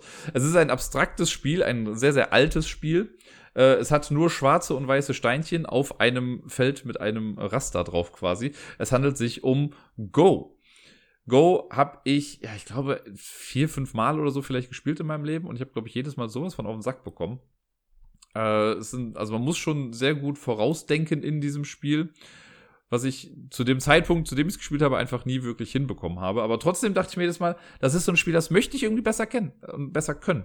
Vielleicht gibt es ja irgendjemand da draußen, der sagt, ey, ich bin, ich habe den schwarzen Dojo, dann, keine Ahnung, wie man das sagt, äh, ich habe den schwarzen Gürtel in Go ich kann dir da gerne irgendwie mal was beibringen. Wahrscheinlich äh, wird das dann für diese Person das langweiligste Tutorial-Match aller Zeiten sein, weil äh, ich das da nicht hinbekomme. Aber Go, G-O, ist in, Aufsteig ist in der richtigen Reihenfolge. Das passt ja schon mal ganz gut dann. Auf Platz Nummer 9 ist ein Spiel aus der Pack-O Games-Reihe, die sehr, sehr gut geeignet ist für diese Liste, weil alle Titel in der Pack-O Games-Reihe haben nur drei Buchstaben im Titel und da sollte sich ja was finden lassen mit diesen ganzen äh, also die hier zutreffen. Äh, in der Tat waren es dann aber nur zwei oder drei, ich weiß gar nicht mehr ganz genau. Auf jeden Fall habe ich jetzt hier, ich habe zwei auf der Liste. Auf Platz Nummer 9 ist Fly, F-L-Y. Und das ist ein, ja, so eine Art also die sind ja jetzt alle keine super äh, deepen Games, die man da spielt. Das ist halt, ne, falls ihr das nicht kennt, diese Paco Games, das sind die Spiele, die in so einer Art Kaugummi-Packung daherkommen. Also wirklich so ganz klein, ganz schmale Karten haben, aber dann doch nette Spielideen bieten. Manche sind was besser, manche sind was schlechter. Und Fly ist so ein Spiel, das kann man mal spielen, ne, aber wenn man es nicht gespielt hat, hat man auch nicht großartig was verpasst. Die Idee dahinter ist, man hat eine, man bastelt sich aus den Karten so eine Art Tischdecke zusammen und auf dieser Tischdecke sind verschiedenfarbige Fliegen drauf und dann muss man die Packung Äh, die stellt man dann an den Rand und darauf kommt nochmal so eine Distanzkarte. Da sind so Wolken, glaube ich, dann drauf gewesen. Und eine Karte ist eine Fliegenklatsche. Und das, diese, diese Distanzkarte und die Packung sagen quasi, okay, das ist die Mindesthöhe, die man einhalten muss. Also wir haben uns ein bisschen zum Affen gemacht, das war auf der Spielemesse vor, ich weiß nicht, fünf Jahren, vier, fünf Jahren oder so. Aber irgendwie hatten wir doch Spaß. Bei Hop hat man so eine Art, ich sag's mal, eine, so eine krumme Pyramide in der Mitte stehen. Und da äh, sind so Spielfiguren drauf. Und man möchte, glaube ich, einfach als erstes ganz oben stehen. Und um weiter nach oben zu kommen, muss man verschiedene Aufgaben machen. Und das sind halt so Aufgaben wie, da gibt es so eine Art Regenbogenring, so eine Art Wolke mit so einem Regenbogen drauf, aber in der Mitte ist halt ein Loch. Und da muss man sich manchmal irgendwie komisch hinstellen und das Ding werfen und richtig fangen oder jemand anderem zuwerfen. Manchmal muss man Sachen zu zweit halt machen, manchmal alleine. Und äh, jedes Mal, wenn man das schafft, geht man halt eins nach oben. Schafft man es nicht, kommt man, glaube ich, auch mal wieder nach unten. Also so ein typisches Partyspiel irgendwie, wo man halt auf jeden Fall auch Leute braucht, die jetzt kein Problem damit haben, dass man sich so ein bisschen zum Affen macht. Ich habe seitdem auch nie wieder gespielt, aber jedes Mal, wenn ich das Cover sehe, erinnere ich mich an die Zeit, die wir da hatten auf der Messe und das hat einfach irgendwie alles gepasst. Ich fand es lustig. Äh, deswegen ist es jetzt auch nicht auf dem hinteren Platz gelandet, sondern auf Platz 8, immerhin. Auf Platz Nummer 7 äh, erneut ein Spiel aus der Pecco Games Reihe und das ist auch das andere dann aus der Pecco Games Reihe. Mehr habe ich jetzt nicht mehr. Ähm, ist ein bisschen gefuscht, würde ich fast sagen, weil es hat nur zwei Buchstaben, aber einen doppelt. Und zwar ist es Bu, also B-O-O. Da geht's quasi um Geister. Das ist eigentlich, wenn man es runterbricht, ist es eine Art äh, Reversi, könnte man sagen. Ne? Man hat so, äh, also ein Spieler spielt die schwarzen Geister, ein anderer spielt die weißen Geister. Und immer, äh, also am Anfang gibt's glaube ich, so eine Startauslage. Und wenn ich dann dran bin, dann lege ich eine Karte mit Geistern an und darf dann die anderen Karten irgendwie rumdrehen stellenweise. Immer wenn ich so Geister umschlossen habe, dann werden die rumgedreht und man versucht einfach dieses Feld immer weiter zu erweitern äh, und immer mehr Geister in seiner Farbe dann zu haben. Es ist eigentlich ein altbekanntes Spielprinzip, wie gesagt, Othello oder Reversi, je nachdem, unter welchem Namen man das kennt, äh, ist ja so ein Begriff und das ist das einfach so ein bisschen runtergebrochen als kleines Kartenspiel für zwischendurch. Es ist aber halt ein System, was ja irgendwie funktioniert hat und ich finde die Ideen ganz gut. Ich mag das Kartendesign mag ich hier auch sehr gerne. Der Hintergrund ist, äh, wenn ich mich richtig erinnere, in so einem, ja, so eine Art lila slash rosa, ne, es ist eher lila gehalten und ja, sehr zweckmäßig, aber sehr cute und deswegen auf Platz 7 ist Boo gelandet. Das war es dann mit der Pecco Games Reihe. In dem Fall mehr hatten sie, glaube ich, nicht mehr da drin. Auf Platz Nummer 6 ein Spiel, das es in, ich weiß gar nicht, in wie viel verschiedenen Variationen gibt, aber in sehr vielen auf jeden Fall. In der Basisvariante habe ich es, glaube ich, nur einmal gespielt, wenn mich nicht alles täuscht. Aber ich habe hier zum Beispiel selber die Firefly Edition davon. Äh, ich würde noch ganz gerne die Batman-Variante haben und es gibt noch ein paar andere, die ich auch ganz gerne mag. Ähm, der Haupttitel ist Flux. Also F-L-U-X-X. Wenn mich nicht alles täuscht, ist das alphabetisch in der richtigen Reihenfolge. Und Flux ist äh, ja so ein. Es gibt Leute, die hassen das Spiel, es gibt Leute, die mögen das. Ne? Ich habe da nichts gegen. Firefly habe ich mir mal geholt, weil ich Firefly sehr mag. Und Flux ist so ein Spiel mit so, also da ist halt alles im Flux. Das heißt, alles verändert sich. Ne? Die Regeln ändern sich während des Spiels, die Siegbedingungen ändern sich während des Spiels. Äh, Im Prinzip fängt das, glaube ich, damit an mit, wenn du dran bist, ziehst du eine Karte und spielst eine Karte. Draw one, play one. So, jetzt kann es aber sein, dass ich eine Karte ziehe, die die Regeln ändert, so dass ich dann die Regel ändern kann, okay, draw three und Play One oder so. Das heißt, ne, oder diese Play One-Karte ist ja von Anfang an dann noch da. Das heißt, der nächste Spieler, der dann dran ist, zieht dann drei Karten und spielt eine aus.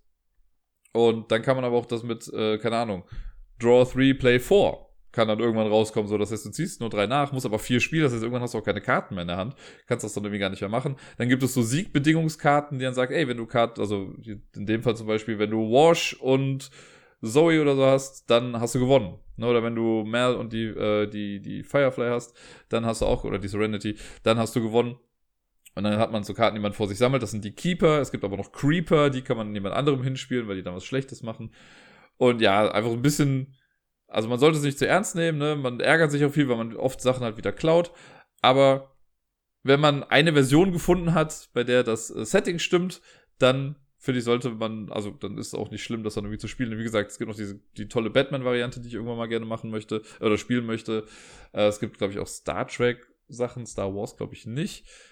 Und ich hatte noch irgendwann letztens eins gesehen, was ich eigentlich ganz nett fand von der Idee. Da müsste ich nochmal nachgucken. Aber die Firefly-Variante kann ich auf jeden Fall jedem Firefly-Fan sehr ans Herz legen, weil da dann noch viele In-Jokes mit drin sind, die man, glaube ich, dann auch erst versteht, wenn man äh, die Serie dann auch wirklich gesehen hat. Auf dem fünften Platz ein Geschicklichkeitsspiel, das ich auch, ich glaube, ein oder zweimal insgesamt gespielt habe. Ich fand die Idee dahinter so nett. Und äh, es ist auch so ein Spiel mit, man sagt das schon, mit einem hohen Aufforderungscharakter. Es kommt eigentlich daher in so einer Art Mäppchen mit Reißverschluss. Und wenn man das aufmacht, dann hat, dann bildet das direkt so eine kreisrunde Fläche. Und da drin, also in diesem Mäppchen auch, sind ganz viele kleine Glöckchen in verschiedenen Farben und ein etwas längeres Stängchen, das aussieht wie ein Magnetchen. So. Also haben wir, ne? Wir haben Glöckchen und Stäbchen in einem Mäppchen. Diese Glocken werden dann am Anfang da so ein bisschen verteilt und ja, eigentlich, wenn ich dran bin, nehme ich diesen Magnetstab und halte den so über die Spielfläche und ich möchte dann eine Glocke dann da rausholen. Und wenn du es schaffst, eine rauszuholen, ist es auch total okay, aber ne, Magnetismus, wir kennen das Problem, wenn du dann manchmal eine irgendwie da dran hast, dann wird die Glocke auch so ein bisschen magnetisch und zieht dann die nächste vielleicht an. Das darf dann, glaube ich, nicht passieren oder du willst, glaube ich, eh nur die von deiner Farbe haben und wenn du dann welche von dem anderen rausholst, dann, ich weiß nicht, ob du, ich weiß nicht mehr genau, ob du die dann losgeworden bist oder ihm dann halt gegeben hast, aber ja, so versucht man auf jeden Fall diese Glocken dann rauszuholen. Ich mag, also irgendwas macht es mit mir dieses, mit dem Magneten die Sachen rauszuholen und so versuchen, die Physik quasi auszutricksen, weil manchmal denkt man sich so, ah, das muss auf jeden Fall funktionieren und eigentlich weiß aber jeder am Tisch, das funktioniert im Leben nicht, was du da gerade machen willst, weil Physik. Ja. Und äh, hier ist noch ganz schön Bells, weil ne, das klingelt dann immer so schön, wenn man die Glocken dann da hat. Ist einfach ein sehr nettes Spielchen. Auf Platz Nummer 4 ist ein Spiel, das äh, quasi auch so eine Art Spiel des Lebens ist, als, ja, so eine Art Kartenspiel oder ich glaube auch äh, Würfelspiel ist es dann noch eher. Äh, CV, also CV, ist auf jeden Fall auch in der richtigen Reihenfolge. Äh, Bells war auch in der richtigen Reihenfolge, ne? B-E-L-L-Z.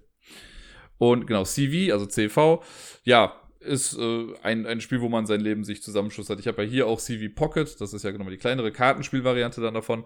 Und bei CV gucken wir einfach, dass wir verschiedene Sachen aus unserem Leben uns erwürfeln und in unseren Lebenslauf quasi reinpacken.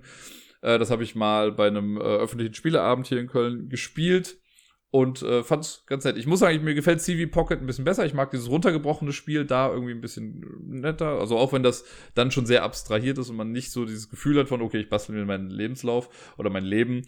Ähm, das war aber auch bei dem CV an sich nicht so. Das nimmt halt das Setting davon, ne, also die, die Idee, ähm, setzt das dann aber einfach nur ja als Mechanik im Endeffekt um. Aber ist ein Spiel, das man gerne mal spielen kann. Und dann sind wir schon in der Top 3 der Spiele mit alphabetisch sortierten Buchstaben. Auf Platz Nummer 3. Zugegeben, vielleicht habe ich da ein bisschen gefuscht, denn ich habe es jetzt aufgeschrieben als CIV, also Civ. Das heißt, es ist nicht die Abkürzung für Civilization, also klar, es ist auch die Abkürzung für Civilization, aber das Spiel heißt halt äh, CIV, Carta Imperia, irgendwas mit V. Ich weiß gar nicht mehr genau, wofür der letzte Buchstabe, Victoria, keine Ahnung. Ähm, Civ, das habe ich mal hier mit Deni gespielt, ich habe es auch noch hier. Und das sagt halt, ne, es ist ein Zivilisationsaufbau-Kartenspiel mit 104 Karten. Wisst ihr, warum das so lustig ist mit 104 Karten? Ganz genau, weil die römische Zahl CIV ist 104. Brüller. Äh, ja, wir haben es ja auf jeden Fall, ich glaube, dreimal hintereinander gespielt oder sowas. Eigentlich ein sehr, sehr simples Kartenspiel. Man hat Karten auf der Hand und dann spiele ich Karten aus in verschiedenen, es gibt, glaube ich, sechs verschiedene Farben und immer wenn ich eine bestimmte Anzahl an Karten dann in einer Farbe habe, kann ich da so eine äh, Fähigkeit dann benutzen, mit der ich dann andere Sachen auch triggern kann. Man kann jede Farbe einmal triggern, das heißt, je mehr Karten ich habe, desto mehr Sachen kann ich machen. Und man möchte, ja, gewinnen. Man gewinnt, wenn man in einer Farbe, glaube ich, sieben Karten hat oder acht. Oder wenn man in äh, am Ende des Spiels mehr also die, die meisten Mehrheiten in den einzelnen Farben dann irgendwie vorweisen kann. Glaube ich jetzt gerade ganz groß. Aber ich weiß, als wir es hier zu zweit gespielt haben, hat uns das echt viel Spaß gemacht. Man kann da verschiedene Taktiken fahren, gucken, ne, auf welche Farbe gehe ich am Anfang, damit äh, die Fähigkeit dann stärker etabliert ist. Allerdings ist es natürlich auch sehr glückslastig, weil man weiß ja nicht, welche Karten dann irgendwie rauskommen. Man spielt so drei Zeitalter durch. Am Anfang sind die Karten noch eher was Maus. Es gibt ein paar Karten, die kommen auch erst im dritten Zeitalter raus, also so eine Farbe.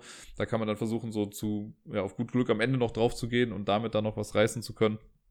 Hat aber echt viel Spaß gemacht, fand ich ganz gut. Wie gesagt, CIV oder CIV ist so der Kurzname dann dafür. Und das andere habe ich dann immer nur so ein bisschen als Untertitel verstanden. Auf Platz Nummer zwei ist ein Quizspiel. Und äh, ja, wie bei Flux schon, auch fünf Buchstaben. Ich fand fünf Buchstaben war so das höchste, was ich halt gefunden habe, oder das längste. Äh, und zwar heißt das I know, also I-K-N-O-W. Müsste stimmen, richtig? G-H-I-J-K? Ja, passt. so. Äh, I Know habe ich lustigerweise einmal bisher gespielt und zwar auf Lettisch, weil da waren wir, es war in irgendeinem der Lettland-Urlaube, da waren wir äh, bei einem befreundeten Pärchen dann zu Besuch. Und äh, wir haben sonst halt großenteils auf Englisch gesprochen, aber die hatten halt dieses Quizspiel da und das haben wir dann gespielt. Und die haben für mich dann die Fragen immer noch äh, ins Englische dann übersetzt. Aber immer wenn, also es ist dann immer so, dass einer eine Frage vorliest, die anderen müssen das dann quasi beantworten. So, und wenn ich die Frage vorgelesen habe, habe ich es halt auf Lettisch vorgelesen, weil Lettisch lesen ist jetzt nicht so schwierig, bis auf so ein paar Ausnahmen vielleicht. Äh, und ansonsten haben sie es mir dann quasi mit noch übersetzt. Und die, äh, die Idee dahinter fand ich eigentlich ganz nett, weil angenommen, man spielt das zu viert, ich lese eine Frage vor dann ist die Person zu meiner Linken dran, als erstes zu antworten. So, und die kann dann, angenommen, das ist eine Frage wie, ja, wie heißt Dirk mit Nachnamen? So. Dann kann die Person jetzt dann sagen, ah, das habe ich schon mal gehört, ja, ich bin mir relativ sicher, die Antwort ist Ros. Und setzt die, äh, setzt die Antwort dann hin. Und dann kann die Person danach, kann das Gleiche sagen. Die kann das dann kopieren quasi. Die kann sagen, ja, äh, weiß ich auch natürlich, ja, ist auf jeden Fall Ros. So. Und legt dann die Scheibe, also so ein Marker hat man dann, legt das dann so eins hinter die Person, die es als erstes gesagt hat. Dann ist die dritte Person, die sagt so, nee, nee, nee, Nowitzki ist der richtige Name. Wäre jetzt noch nicht mal falsch in dem Fall eigentlich. Ähm, und legt das dann irgendwie anders und es wird auf jeden Fall markiert, welche Antwortmöglichkeiten es irgendwie gerade gab. Und es wird auch klar festgehalten, wer hat es als erstes gesagt. Dann, wenn alle das gemacht haben, dann wird, ich glaube, man kann sogar noch sagen, okay, ich glaube, du hast recht und du hast nicht recht oder so. Und ähm, also weil die Person, als die als erstes drankommt, die hat ja nicht die Möglichkeit zu kopieren und deswegen darf man, glaube ich, noch bei anderen sagen, so, ich glaube, bei dir stimmt's aber nicht. Dann wird die, äh, wird es aufgelöst. So, und die Person, die es als erstes richtig gesagt hat, die bekommt dann auch mehr Punkte, ich glaube dann drei oder so. Die Person, die es dann kopiert hat, bekommt dann zwei, oder alle, die es kopiert haben, bekommen zwei oder einen Punkt. Und wenn man dann noch richtig getippt hat, ob jemand es richtig oder falsch sagt oder sonst irgendwas, gab es dafür auch nochmal Punkte. Also ich fand es ganz gut, weil man kann so ein bisschen ja, es ist so ein bisschen das Gefühl von in der Schule mit abschreiben, weil ich muss gar nicht unbedingt alles wissen, ne? Wenn ich weiß, wer es weiß, ist das auch schon mal ganz gut, weil ich dadurch dann auch irgendwie Punkte bekomme. Auf jeden Fall hat das sehr viel Spaß gemacht. Ich fand dieses Prinzip auf jeden Fall sehr, sehr cool. Äh, und ich meine, das gibt's auch auf Deutsch irgendwie, aber ich habe es auf Deutsch noch nie gespielt. Ich habe das immer so als Kopf äh, im Kopf als dieses Spiel, das ich in Lettland auf Lettisch irgendwie gespielt habe, mehr oder weniger auf Lettisch gespielt habe. Aber ja. So, und auf dem ersten Platz ein Spiel, das ich noch gar nicht allzu lange habe, aber es ist von all den Spielen hier auf jeden Fall, ich sag mal, das anspruchsvollste und so ein, ich würde sagen, ein Gamers Game und zwar ist es Fort, F O R T. Ähm, das ist dieses ja, so eine Art Deckbuilding slash Engine Building Spiel. Man, thematisch versucht man äh, ein, ein Fort, also eine Art Baumhaus zu bauen. Und die Karten, das sind alles so Kinder. Und man hat so ein Startkind und noch so ein paar Basiskinder am Anfang. Und man, wenn man dran ist, spielt man irgendwie nur eine Karte aus. Manchmal muss man dann Karten abgeben. Man sammelt so ein paar Ressourcen. Irgendwie Pizzastücke und äh, einen Rucksack hat man, glaube ich, auch noch. Ich weiß gar nicht mehr, was das andere war. Pizzastücke und Baumaterial, irgendwie sowas. Keine Ahnung. Äh, und auf jeden Fall versucht man seinen Fort auf ein bestimmtes Level dann zu heben. Und das war sehr cool, weil die Karten, die ich dann in meinem Zug nicht benutze, die muss ich dann vor mich hinlegen, sodass dann die anderen, wenn sie dran sind, davon auch Karten kaufen könnten. Also, ne, wenn ich ein Kind, wenn ich mit dem Kind nicht spiele, dann geht's vielleicht zu wem anders und spielt damit. So, das fand ich eigentlich sehr cool. Sehr viele nette Ideen waren damit drin. Äh, und deswegen habe ich Fort jetzt auf Platz Nummer eins dieser Liste hier gesetzt.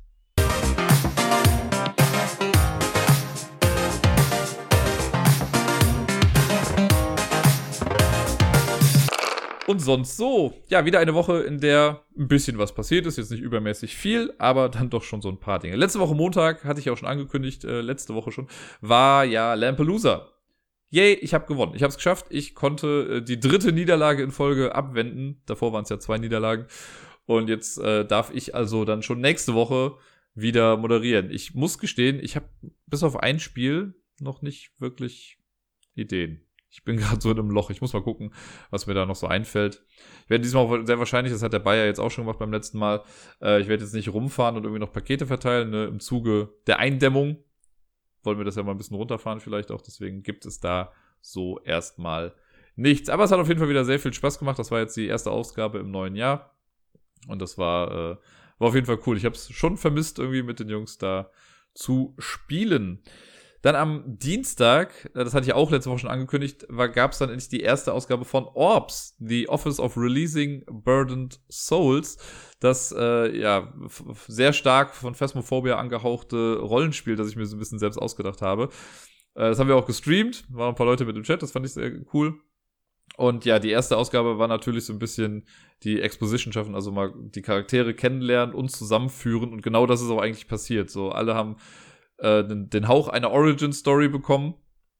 Äh, und ich habe es dann noch geschafft, sie vor Ablauf der Zeit quasi alle an den gleichen Ort zu bekommen und so eine Art Cliffhanger dann zu schaffen, wie es denn beim nächsten Mal äh, weitergehen könnte oder zumindest ein Aufhänger, damit alle die gewisse Motivation haben, auch mit dabei zu bleiben.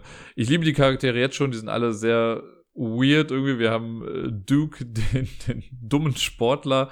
Äh, wir haben eine Katzenlady mit dabei. Wir haben den Filmstudenten. Und wir haben einen äh, Archäologiestudenten im Prinzip, der seit was ist das, 35 Semestern irgendwie studiert. Ja, also sehr cool, sehr liebenswerte Charaktere. Ich äh, freue mich jetzt schon drauf, wie es mit denen weitergeht. Da ist mir die Story fast egal. Ich möchte einfach nur, dass diese Menschen miteinander interagieren, weil ich glaube, das alleine bringt schon viel Spaß. Und das ist ja auch so ein bisschen mein Ding, dass ich natürlich auch die Story cool finde und so ein bisschen rätsellastige Sachen machen möchte. Aber ich lasse halt Leute auch einfach sehr gerne ihre Charaktere miteinander sprechen und miteinander spielen, weil ich glaube, in diesen Dynamiken liegt ja eigentlich dann auch der ganze Witz. Und ich glaube, das ist auch für die Zuschauer äh, dann am spannendsten. Ich äh, werde auf lange Sicht, will ich das ja auch als Podcast irgendwie noch bereitstellen. Ich weiß noch nicht ganz genau, ob ich es dann einfach unter dem Ablagestapel dann noch zusätzlich äh, raushaue oder einen eigenen Channel dafür dann mache. Muss ich mal gucken. Aber da würde ich dann nochmal in mich gehen, weil ich dann vielleicht auch noch so ein bisschen in die Bearbeitung gehe, hier und da ein paar Sachen rausschneide. Wir haben am Ende jetzt zum Beispiel im Stream dann ja noch so noch ein bisschen gequatscht. Ähm, und auch am Anfang noch ein bisschen was erzählt, ob ich das dann immer so ein bisschen straffe. Werde ich mir dann alles nochmal überlegen. Das muss ich jetzt ja nicht unmittelbar raushauen. Das ist ja was, das kann man sich zur Not dann auch noch ein bisschen später dann nochmal anhören. Wer aber Bock drauf hat, sich das Ganze mal anzugucken, äh, bei Twitch TV, also twitch.tv slash Ablagestapel, da findet ihr die Videos on Demand auch und da gibt es natürlich auch die erste Folge Orbs, die in der Tanglewood Street spielt. Wird sie nächste, also morgen quasi auch nochmal. Ja. Dann war letzte Woche, ne, Schule hat ja wieder begonnen, mehr oder weniger. Ich weiß, die Schulen sind ja zu, aber die Schulen sind auf, weil wir haben ja Notbetreuung.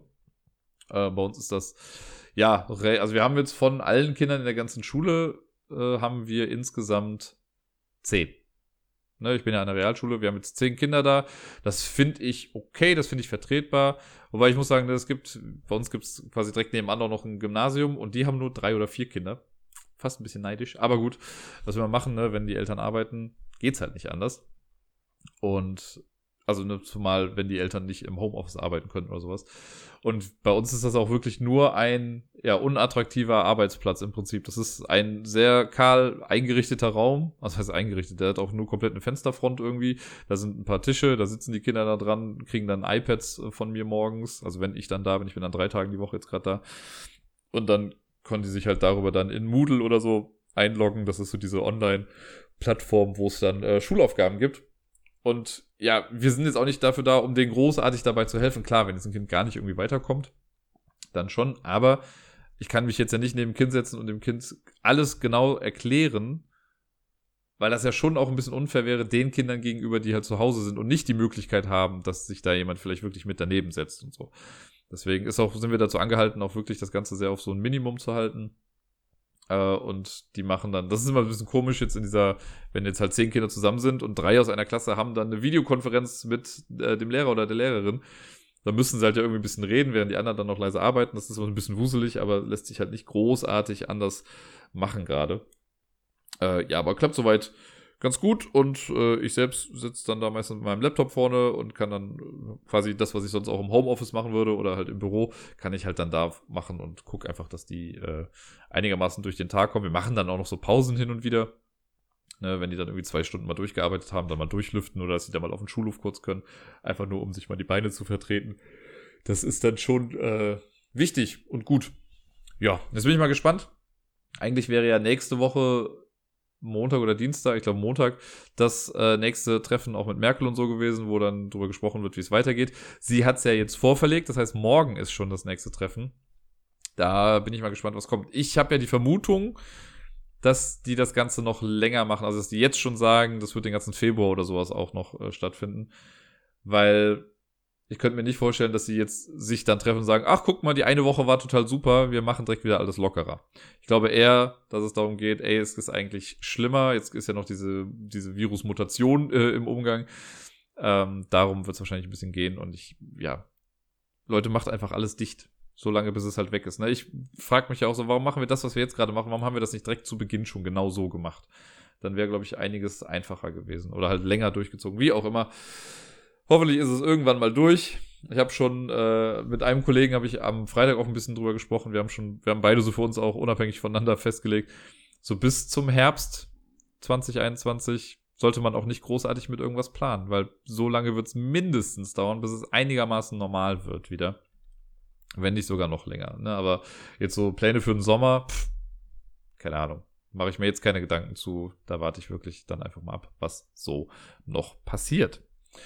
Äh, etwas passiert am Wochenende. Es hat äh, erstaunlicherweise geschneit und zwar wirklich aus dem Nichts heraus. Das war, ich weiß, viele ärgert das ja oder nervt das immer, wenn man so anfängt, es hat geschneit. Ja, das ist jetzt nicht so das riesige Wetterphänomen, aber ich finde, äh, jetzt den ganzen Dezember über war halt gar nichts, ne? Und diesmal war es wirklich sehr unverhofft, weil ich weiß noch, das war am Samstag hier.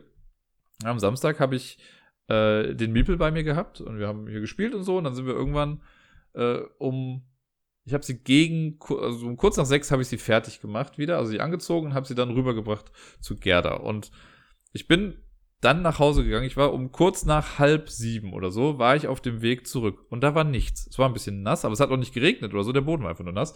Und bin nach Hause gegangen. Aber da war keinerlei Anzeichen von Schnee. Sondern habe ich mich hingesetzt, habe was gegessen hier. Ich habe dann selber gestreamt abends ab 8 Uhr und habe dann später gesehen, um Viertel nach acht habe ich eine Nachricht bekommen, es schneit gerade. Und da ich so, hä, hab irgendwie so ein bisschen, also ich habe das während des Streams mal kurz gesehen, habe dann so rausgeguckt, habe jetzt aber so nichts gesehen. Und nach dem Stream, es war dann schon fortgeschrittene Stunde, habe ich dann so rausgeguckt und alter Fall, das war auf einmal alles weiß. Was war denn da los? Das fand ich so krass, dass das so an mir vorbeigegangen ist. Also es war wirklich draußen, es war wie eine Winterlandschaft saß hier. Ich habe ja so ein, äh, nach hinten raus einen Balkon und da ist so ein kleiner, ja, Garten könnte man jetzt sagen, so ein kleiner Hinterhof einfach. Und der war einfach komplett weiß. Das sah so schön aus. Wäre ich nicht so unfassbar faul gewesen und hätte ich nicht noch meine Winterchucks dann schnüren müssen, so wäre ich bestimmt auch nochmal irgendwie rausgegangen. Aber es war dann auch schon zwei Uhr nachts. Naja. Und am nächsten Morgen war es auch noch da. Das war ganz cool. Ich bin dann irgendwann wach geworden, weil ich äh, Lachen draußen gehört habe. Hab da mal so kurz, äh, ne, wie so ein äh, Grumpy Neighbor habe ich da mal so aus den Jalousien rausgeguckt und hab dann gesehen, dass draußen halt so ein paar Familien draußen waren und im Schnee gespielt haben und Schneemänner gebaut haben. So schön. Das war so cool. Und äh, ja, das war vor allen Dingen auch Miepels erster Schnee. Das fand ich dann sehr schön. Ich habe dann direkt noch ein Video bekommen von Gerda, wie sie dann bei sich auf der Terrasse irgendwie waren. Äh, und im Schnee. Sie hat sehr gelacht auf jeden Fall und äh, fand das alles sehr, sehr witzig, was da so passiert. Das ist ja auch sehr faszinierend, ne, wenn man sonst in einer etwas graueren Gegend, sage ich jetzt mal, wohnt, also in einer Stadtatmosphäre und dann auf einmal alles so komisches weißes Zeug runterkommt und alles ist bedeckt damit und irgendwie zwar was kälter als sonst, aber das fand sie sehr, sehr lustig und sehr schön. Das fand ich äh, toll. Ansonsten habe ich auch viel Zeit mit Miepel wieder verbracht am Wochenende. Viel gekuschelt, viel gespielt hier. Ich hatte letzte Woche einmal, äh, das war am Mittwoch, was glaube ich, da hatte ich, ich habe ja schon mal eine Scheißgeschichte erzählt. Und äh, da hatte ich nochmal so eine Episode, The Poopening Part 2, könnte man sagen. Jetzt erst recht. Alter Verwalter, ey, das war, puh, das war so ein Moment, wo ich wieder dachte, warum? Warum jetzt gerade hier so und wie aus so Filmen, wo einfach wieder alles daneben geht, im wahrsten Sinne des Wortes. Ja, ich habe hier im Wohnzimmer mit ihr gespielt und man kann das ja so hin und wieder dann, sieht man das ja, ne, wenn sie dann irgendwie so ganz konzentriert guckt. Ich muss immer lachen, wenn ich darüber denke, weil ich diesen Gesichtsausdruck einfach herrlich finde. Also sie guckt dann so ganz konzentriert und zittert dann so ein bisschen am Körper, weil sie sich so ganz doll anstrengt gerade. Und das war aber da noch gar nicht der Fall. Sie hat dann einmal, wir haben gespielt, dann hat sie ein bisschen gepupst und dann dachte ich so, ja, komm, guckst du mal nach, ne? Nachgucken, dann war auch wirklich was drin. Ich dachte so, ach, guck mal, super. Alles weggemacht, Windeln gewechselt, dann haben wir weitergespielt und dann kam der Moment, wo sie dann auf einmal so, oh, scheiße. Und dann habe ich so ein bisschen gewartet erstmal, weil ich dachte, okay, ne, lass wir erstmal fließen. Und dann, ich mag es halt auch, das Windelwechsel mag sie einfach nicht so generell, so dieses am Rücken liegen und so, das ist einfach nicht so ihres. Zumindest, also wenn sie schläft, dann schon natürlich, ne, aber ansonsten äh, will sie halt lieber krabbeln und sie ist ja gerade auch in so einer extrem mobilen Phase und deswegen ist dieses still liegen bleiben dann einfach nicht ihr Ding. Was halt problematisch ist, wenn ich sie dann, ich mache das halt hier gerade immer noch auf meinem Bett dann, ne, dann lege ich noch so eine Decke dann drüber, also eigentlich eine große, eine etwas dickere Decke, dann nochmal so ein kleines Tuch irgendwie und darauf wickle ich sie dann. Und ja, ich habe das dann aufgemacht und als ich die Windel aufgemacht habe, kam noch mal so ein ganzer Schwall nach. Was, naja, sah lustig aus. Und sie wusste dann auch nicht so genau, ey, was geht ab? Irgendwie läuft hier dauernd was aus mir raus gerade. Und ja, dann hat, hat, hatte das gestoppt. Dann habe ich es geschafft, sie so ein bisschen schon mal grob abzuwischen. Und dann hat sie sich aber so rumgedreht, war da mit dem Knie auf einmal noch so halb in der Windel drin, wollte dann loskrabbeln übers Bett, hat es auch so halb leider dann geschafft. Und dann musste ich sie wieder zurückholen, bis ich dann irgendwann, dann hatte ich sie halt irgendwie in der Hand, wusste erst, okay, wohin mit ihr, wohin? Ich kann sie jetzt nicht ablegen, weil da ist eh gerade alles voll. Okay, bin mit ihr ins Badezimmer gegangen, habe sie dann in die Wanne reingesetzt. Sie wusste gar nicht mehr, was irgendwie gerade passiert. Ich habe sie irgendwie nur schnell dann da sauber gemacht. Äh, bin dann einmal schnell nur irgendwie zurück ins Schlafzimmer, damit ich da alles äh, kurz wenigstens wegmachen kann und eine Fläche habe, wo ich sie wieder richtig wickeln kann. Dann habe ich sie wieder trocken gemacht, da rausgeholt. Dann habe ich sie erstmal so ein bisschen rumlaufen lassen, damit sie auch weiß, okay, sie darf auch noch sich ein bisschen bewegen. Irgendwann habe ich ihr dann die Windel noch angezogen. Und es war, ach, meine Güte, es war sehr stressig auf jeden Fall. So dieser, der ganze Klassiker aus den Filmen. Ich musste dann auf jeden Fall, nachdem ich sie dann danach zu Gerda wieder gebracht habe, musste ich wirklich, ich musste den Boden wischen, ich musste Sachen von der Wand machen, äh, abmachen, ich musste das Bett neu beziehen, ich musste die Wanne nochmal richtig sauber machen. Also es war, es war filmreif, aber ich bin trotzdem halt mit einem Grinsen da durchgegangen und dachte mir nur, naja, so ist es halt, ne? Es lässt sich ja nicht vermeiden irgendwie. Es muss ja alles, was in das Kind reingeht, muss ja auch mal irgendwann raus. Ah, naja. Und sie kann ja am wenigsten was dafür. Sie ist ja, sie ist ein Engel. Ich liebe dieses kleine Viech hier einfach sehr. Naja. Äh, dann zurück, äh, weg von den Scheißgeschichten. Was soll ich denn noch? Genau, letzte Woche äh, ist mir immer so ein bisschen aufgefallen. Es war auch ein, für mich eine sehr PC-lastige Woche dieses Mal, weil ich ja, ähm, Ne, ich habe im, ganz im Intro habe ich ja schon gesagt, dass ich jetzt ja gar nicht so viele Brettspiele spiele. Und es bietet sich halt in so einer Phase ja auch einfach an, dann eher irgendwie mal Computerspiele zu spielen. Ne? Ich bin ja jetzt jemand, das ist ja jetzt schon länger so, ich bin ja nicht straight nur Brettspieler. So, ne? Klar, das ist mein, meine Leidenschaft und so, aber ich spiele auch ganz gerne Computerspiele. Habe es eine ganze Zeit lang nicht gemacht, aber jetzt gerade durch Corona und alles bin ich ja wieder ein bisschen mehr dazu gekommen und mir macht das ja auch Spaß. Vor allen Dingen spiele ich ja dann auch meistens ne, mit Wookie und Tox und so und wir spielen dann zusammen und können dann dabei quatschen noch. Das macht einfach sehr viel Spaß. Äh, und ja, deswegen wird sowas halt auch immer mal wieder hier im Podcast geben, dass ich so ein bisschen darüber dann noch auch erzähle. Seht es mir nach. Äh, ich finde, man sollte auch im Leben nicht immer alles entscheiden müssen. Das habe ich so oft im Leben, dass Leute irgendwie immer das Gefühl haben, die machen eine Sache und dann darf man das andere nicht mehr toll finden. Das ist genauso wie, ja, ne, ich, ich mag DC super gerne. Ich bin DC-Fan, finde aber die Marvel-Sachen ja auch nicht schlecht deswegen. Was bei den Marvel-Leuten lustigerweise immer andersrum, weil die meisten Leute immer sagen, wenn ich dann sage, ich bin DC-Fan, bah, was, DC ist doch voll scheiße. So ne, einfach per se schon das direkt sagen, nur weil sie selber Marvel besser finden. Das ach, so viele Diskussionen, auch mit Essen. Ne? Du magst eine Sache, bah, ist doch voll ätzend. Ja, man kann doch auch mehrere Sachen vielleicht mögen. Ne? Mal mag ich das, mal mag ich was anderes. Why choose? Ne? Manchmal darf man auch mehrere Sachen toll finden. Naja. Ähm, was habe ich denn letzte Woche so gespielt am Computer? Also zum einen habe ich Valorant weitergespielt, das war jetzt spannend, weil seine neue Episode ist jetzt losgetreten. Das heißt, es gab nochmal einen großen Reset, was die Ränge angeht und so. Und es gibt einen neuen Agenten, den ich jetzt gerade mir freispielen möchte. Der klingt nämlich irgendwie ganz cool. Der kann sich selber irgendwie so unsichtbar machen, in so ein Dimensionsportal gehen. Und das sah sehr stylisch aus. Ist, glaube ich, mega abgefahren, wenn man das dann spielt. Äh, Soweit bin ich noch nicht. Aber ich ähm, habe ja letztens, glaube ich, schon mal irgendwann erzählt, dass ich so angefangen habe, jetzt mal mehr Ranked zu spielen, um mal so zu gucken, wie weit ich nach oben komme. Und ich bin ja, als ich das erste Mal, also in der ersten Episode quasi gespielt habe, war ich immer in den untersten Tiers. Also da habe ich relativ ja, schlecht gespielt oder wurde immer mit den schlechteren dann auch gepaart und sowas. Das war ein bisschen schwierig. Und habe es aber dann irgendwann geschafft, mich ja, glaube ich, sogar bis Bronze 2 oder so dann hochzuarbeiten. Und jetzt fängt man ja quasi wieder auf Null an. Das heißt, die ersten Matches waren noch so ein bisschen konfus, weil theoretisch kannst du halt mit dem weltbesten Spieler zusammenspielen auf einmal, weil die Ränge ja einfach alle resettet waren. Und das muss sich ja erst so einpendeln. Und ich habe es jetzt geschafft, innerhalb von, ich glaube, ich habe vier oder fünf Ranked-Spiele gemacht. Wurde jetzt auch gewertet. Und ich habe nur ein Spiel verloren von den Ranked-Sachen. Und die anderen habe ich gewonnen. Ich wurde jetzt auf jeden Fall zu Bronze 2. Also das, wo ich beim letzten Mal aufgehört habe, wo ich mich hingekämpft habe, da wurde ich jetzt von Anfang an einsortiert. Was ich irgendwie ganz cool finde. Hat auch Spaß gemacht, weil ich war, ich glaube, zweimal auf jeden Fall in den Matches war ich dann auch Team MVP, also der, oder sogar Match MVP, der, der beste quasi von allen. Was, äh, ja, fand ich ganz nett. Ist schön, ich sehe bei mir halt so eine Art Entwicklung. Es gibt auch Abende, also ich weiß, ich habe einmal mit Wookie gespielt, da war ich einfach so, so grottenschlecht, das geht auf keine Kuhhaut. Aber dann doch hin und wieder klappt es dann wieder ganz gut und ich bin äh, ja, ganz nett mit dabei. Was ja viele irgendwie nicht so mögen. Ich spiele ja meistens, also ganz gerne, sage ich mal, mit äh, Shotguns und so. Das ist so ein bisschen verpönt irgendwie da und Leute finden das nicht so gut. Und dann hole ich mir halt dann irgendwie so meine Standard-Shotgun und dann höre ich immer schon die anderen Spieler die sagen, ich kann dir auch was anderes kaufen, ich kann dir was Besseres kaufen. Und dann sage ich immer so, ja, nee, ist schon okay. Das ist schon, ich habe die schon bewusst gewählt, die Waffe. Naja, wie dem auch sei. Ansonsten habe ich angefangen, äh, Rust zu spielen. Das Spiel gibt's schon ein bisschen länger. Äh, Wookie und Tox haben das aber letztens mal so für sich entdeckt und haben äh, mir dann davon vorgeschwärmt. Dann habe ich mir dann auch zugelegt. Äh, das ist so ein, ja, man startet quasi auf einer Insel, nackt, wirklich nackt. Man kann sich sein Geschlecht auch nicht aussuchen. Ich bin jetzt als Frau gespawnt, was total okay ist. Ich habe sie jetzt äh, Stapela genannt.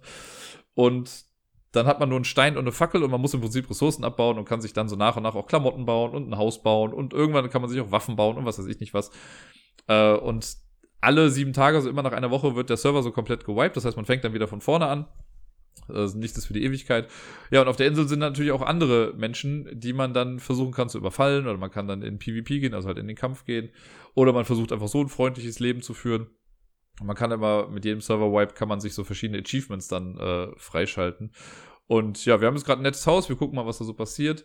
Man stirbt auch ein paar Mal auf jeden Fall, ich bin schon ein paar Mal draufgegangen.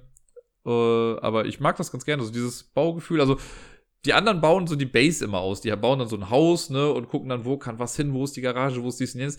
Das interessiert mich gar nicht so sehr, ehrlich gesagt. Aber was halt ganz geil ist, man kann halt auch so richtige Elektronikketten dann da bauen. Also ich habe letztens habe ich bestimmt ein bis zwei Stunden dran gesessen und habe für Wookie ein elektronisches oder ein automatisches Garagentor gebaut, sodass dann, wenn er mit dem Auto durch eine Laserschranke fährt, dass das Tor dann aufgeht, er kann reinfahren, muss aber auch selber gar nichts mehr drücken, weil dann nach 15 Sekunden das Tor auch automatisch wieder zugeht. Das hat gut was gedauert, aber sowas kann man damit halt machen und man kann so viel damit machen. Ich habe jetzt auch so ein paar Fernbedienungen gefunden. Das heißt, ich kann theoretisch, wenn ich so einen Schalter dabei habe, kann ich das drücken und dann gehen, keine Ahnung, alle Fenster oder alle Türen gehen automatisch auf und alle Türen gehen zu, so in den Lockdown-Modus quasi. Äh, sehr, sehr nette Spielereien. Das macht mir sehr viel Spaß da gerade. Bin mal gespannt. Und man kann halt immer mal so zwischendurch reingucken und schauen, ob das Haus noch steht, ne? weil theoretisch, wenn wir jetzt offline sind, kann ein anderes Team, das dann gerade spielt, könnte zu unserer Base gehen und die irgendwie kaputt machen. Das ist sehr schwierig, eine andere Base kaputt zu machen. Ich spreche da aus Erfahrung. Ich habe das gestern Abend mal so spontan noch versucht äh, und habe dann irgendwie gefühlt eine Stunde lang mit einer Axt auf eine Wand eingeschlagen, bis sie dann kaputt war. Aber es hat geklappt. Nur um zu sehen, dass dahinter nichts war. Aber äh, ja, wird sehr spaßig. Und also kann ich empfehlen. Rust macht auf jeden Fall Spaß. Ist ja gerade auch so ein bisschen der große Scheiß. Da war wohl jetzt auch ein großer äh, war jetzt ein bisschen in, in den Twitter-Medien oder in den Twitch-Medien, weil bei Hand of Blood gab es ja so einen kleinen Eklat, wo jemand so sexistische Kommentare gemacht hat äh, und Hand of Blood, die dann also ihn und die ganze Anhängerschaft quasi mit geblockt hat.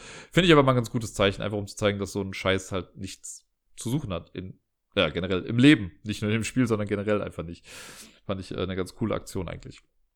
Und äh, das letzte Spiel, das ich noch so gespielt habe letzte Woche, das war ein kooperatives Spiel. Also, die waren ja alle im Prinzip irgendwie kooperativ. Aber ein kooperatives Rätselspiel, so eine Art Escape Room. Und zwar heißt, äh, da haben wir direkt zwei Teile von gespielt. We Were Here und We Were Here Too. Habe ich am Samstag mit der lieben Sanna gespielt, mit der ich auch schon mal Brettspiele und so online gespielt habe und mit der ich auch Among Us oder Witcher und sowas gespielt habe. Und äh, da hatten wir, ich glaube, nachdem wir das letzte Mal zusammen Witcher und Among Us gespielt haben, haben wir dann schon mal so überlegt, was wir dann mal wieder so zusammen machen könnten. Und da ist dann dieses We Were Here äh, ins Auge gefallen. Und der eigentliche Plan war eigentlich nur den ersten Teil zu spielen, aber der hat uns dann so viel Spaß gemacht, als wir dann durch waren, haben wir gesagt, komm, wir holen uns jetzt direkt den zweiten und spielen den auch noch durch. Haben wir dann auch gemacht und mega gut. Das hat so viel Spaß gemacht. Die Idee ist äh, so simpel wie genial eigentlich. Und zwar, also im ersten Teil, muss ich mir vorstellen, es gibt eine Art Expedition, jada jada, man landet in so einem komischen Haus und ein Spieler, das war ich, ich war der Librarian, ich war in so einer Art Bücherei und Sanna war Explorer. Die war halt irgendwo anders in diesem Haus. Und wir haben uns im Spiel quasi gar nicht gesehen, aber ich habe halt bei mir im Raum dann Sachen, die ihr weiterhelfen und andersrum. Ne, dann ist sie irgendwie so eine Art Labyrinth und ich habe den Plan für dieses Labyrinth dann bei mir. Das heißt, ich muss sie dann da durch navigieren Sie muss dann aber selber auch noch irgendwie ein Rätsel machen, muss dann selber manipulieren da drin und ich muss ihr dann auch wieder Informationen geben. Also es ist ein Spiel, das wirklich das Teamwork forciert. Ich habe sowas ähnliches schon mal gespielt mit der, äh, mit Picky damals, von einem Jahr etwa oder von dreiviertel Jahr. Äh, TikTok, A Tale for Two hieß das, das war auch quasi, basierte auch auf so einem System. Hier hat mir das echt gut gefallen. Der erste Teil ist auch umsonst auf Steam. Der zweite kostet dann irgendwie, ich glaube, 10 Euro oder so, aber das haben wir dann gemacht. Und äh, ja, der ist dann nochmal so ein bisschen elaborierter gewesen. Der ging dann nochmal so ein bisschen mehr ins Detail und hatte noch mehr Rätsel. Da waren dann noch viele Sachen, die so ein bisschen auf Zeit gingen. Ne? Ich, also ich habe da nichts gegen so, aber es war so ein bisschen actionlastiger. So aller, okay, ich bin gerade voll unter Zeitdruck. Ich muss, da war ein Rätsel, das bleibt mir so im Kopf. Da musste ich quasi Würfelkreuze musste ich ihr erklären, damit sie den richtigen Würfel dazu findet, während bei mir aber quasi der Boden so nach und nach weggegangen ist. Also es war wirklich so Fort Boyard, wer das noch kennt, so in die Richtung ging das. Hat sehr viel Spaß gemacht. Wir haben jetzt schon gesagt, dass wir jetzt am kommenden Samstag den dritten Teil dann spielen werden. We Were Here Together heißt er dann. Da bin ich auch sehr gespannt drauf. Ich freue mich schon mega.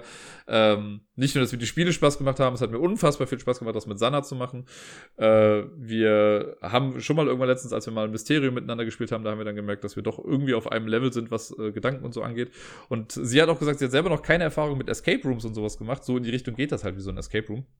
Dafür hat sie sich aber sehr gut geschlagen. Also wir haben uns, finde ich, äh, sehr gut kommunikativ gezeigt und uns die richtigen äh, die guten Hinweise gegeben und sind immer dann doch recht schnell auf die Lösungen gekommen der äh, einzelnen Rätsel. Ich habe auch schon gehört, dass der dritte Teil recht äh, schwierig sein soll. Mich spornt das ja an. Ich will jetzt auf jeden Fall diesen dritten Teil dann auch schaffen. Also wenn ihr Bock habt, guckt einfach rein. Nächste Woche Samstag.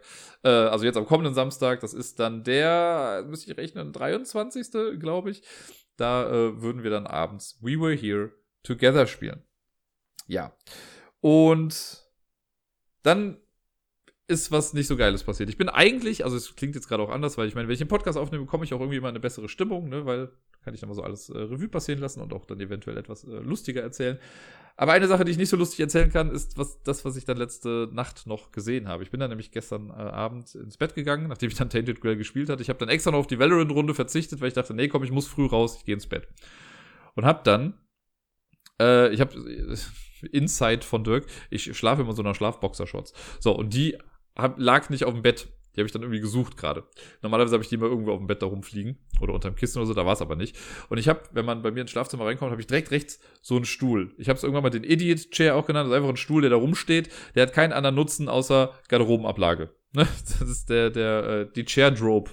Ne? Bei mir gibt's eine Chair Drope, manchmal auch eine Floor Drope.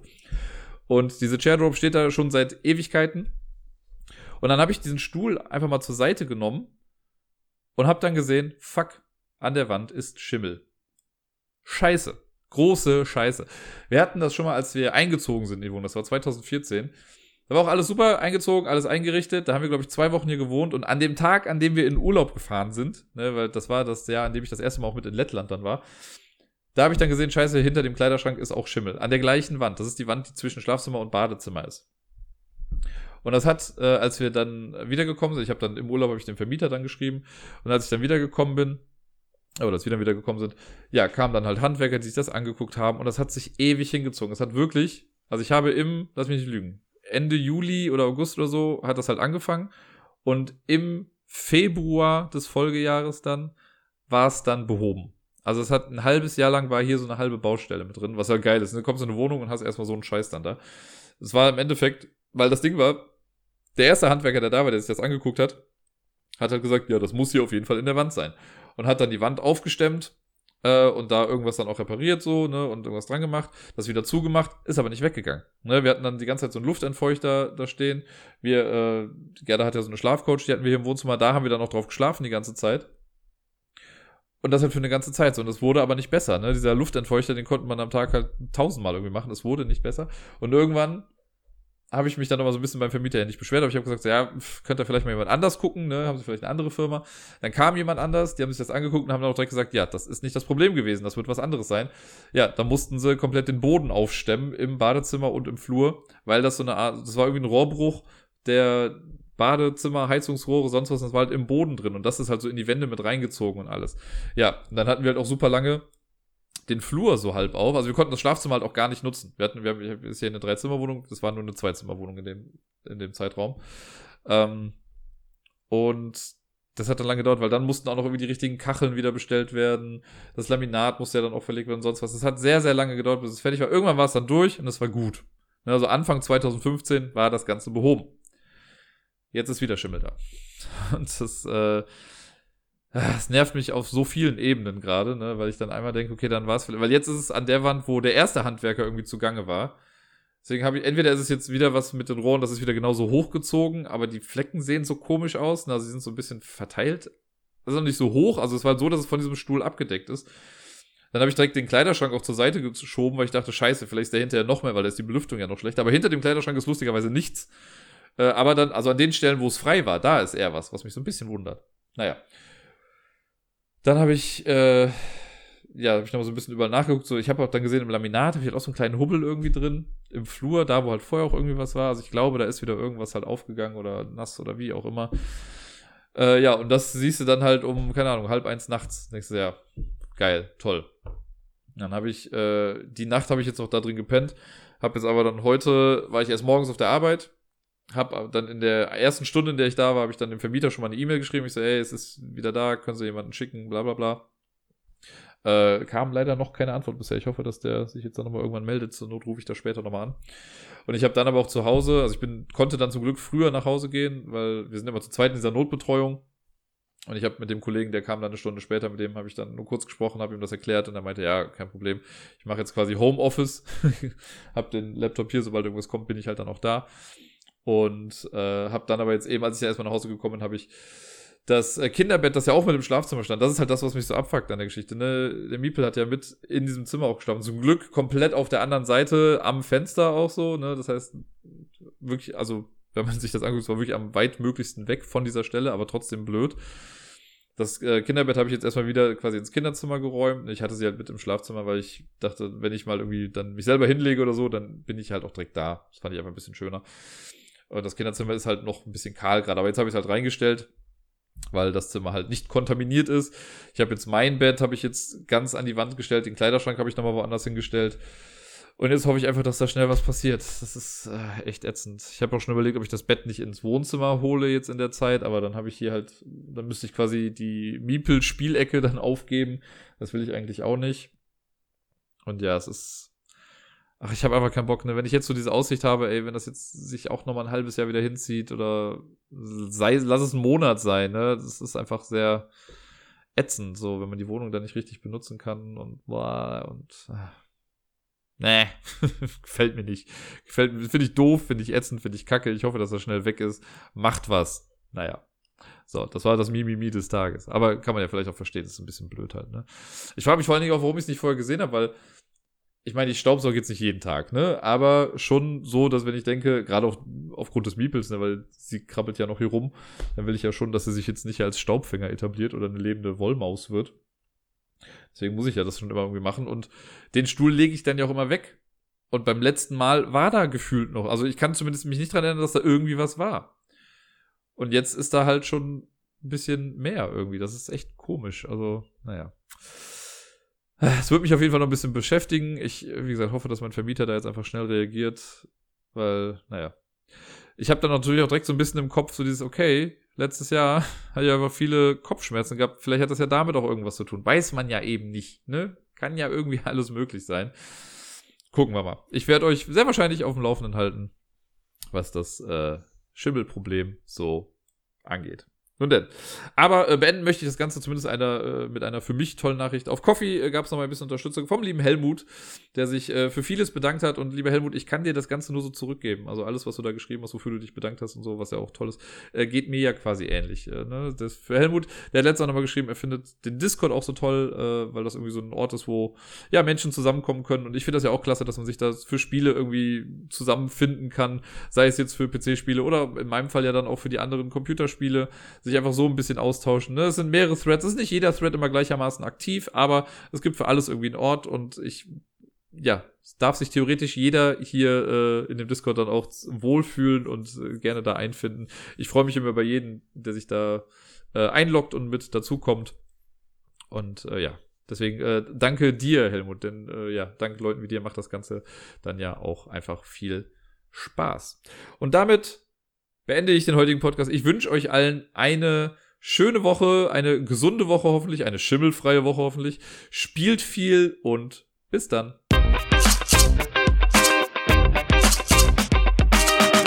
Zum Abschluss ein kleiner Lesetipp meinerseits. Und zwar äh, könnt ihr äh, auf Twitter zum Beispiel bei spielbar-com oder einfach auf der Seite spielbar.com den Artikel Rassismus und Spiele euch mal durchlesen. Das finde ich sehr, sehr spannend. Äh, per Silvester, der auch Spielautor ist, der äh, hat da was zusammengeschrieben und das finde ich für unsere Bubble, wenn ich das mal so nennen darf, finde ich das sehr lesenswert, sehr relevant, sehr aktuell leider auch. Äh, und ich habe da nochmal auch was über andere Autoren gelernt, das mir vorher gar nicht so bewusst war und das lässt Menschen nochmal irgendwie in einem anderen Licht äh, dastehen. Fand ich einfach sehr spannend, äh, könnt ihr euch ja mal durchlesen, wenn ihr möchtet.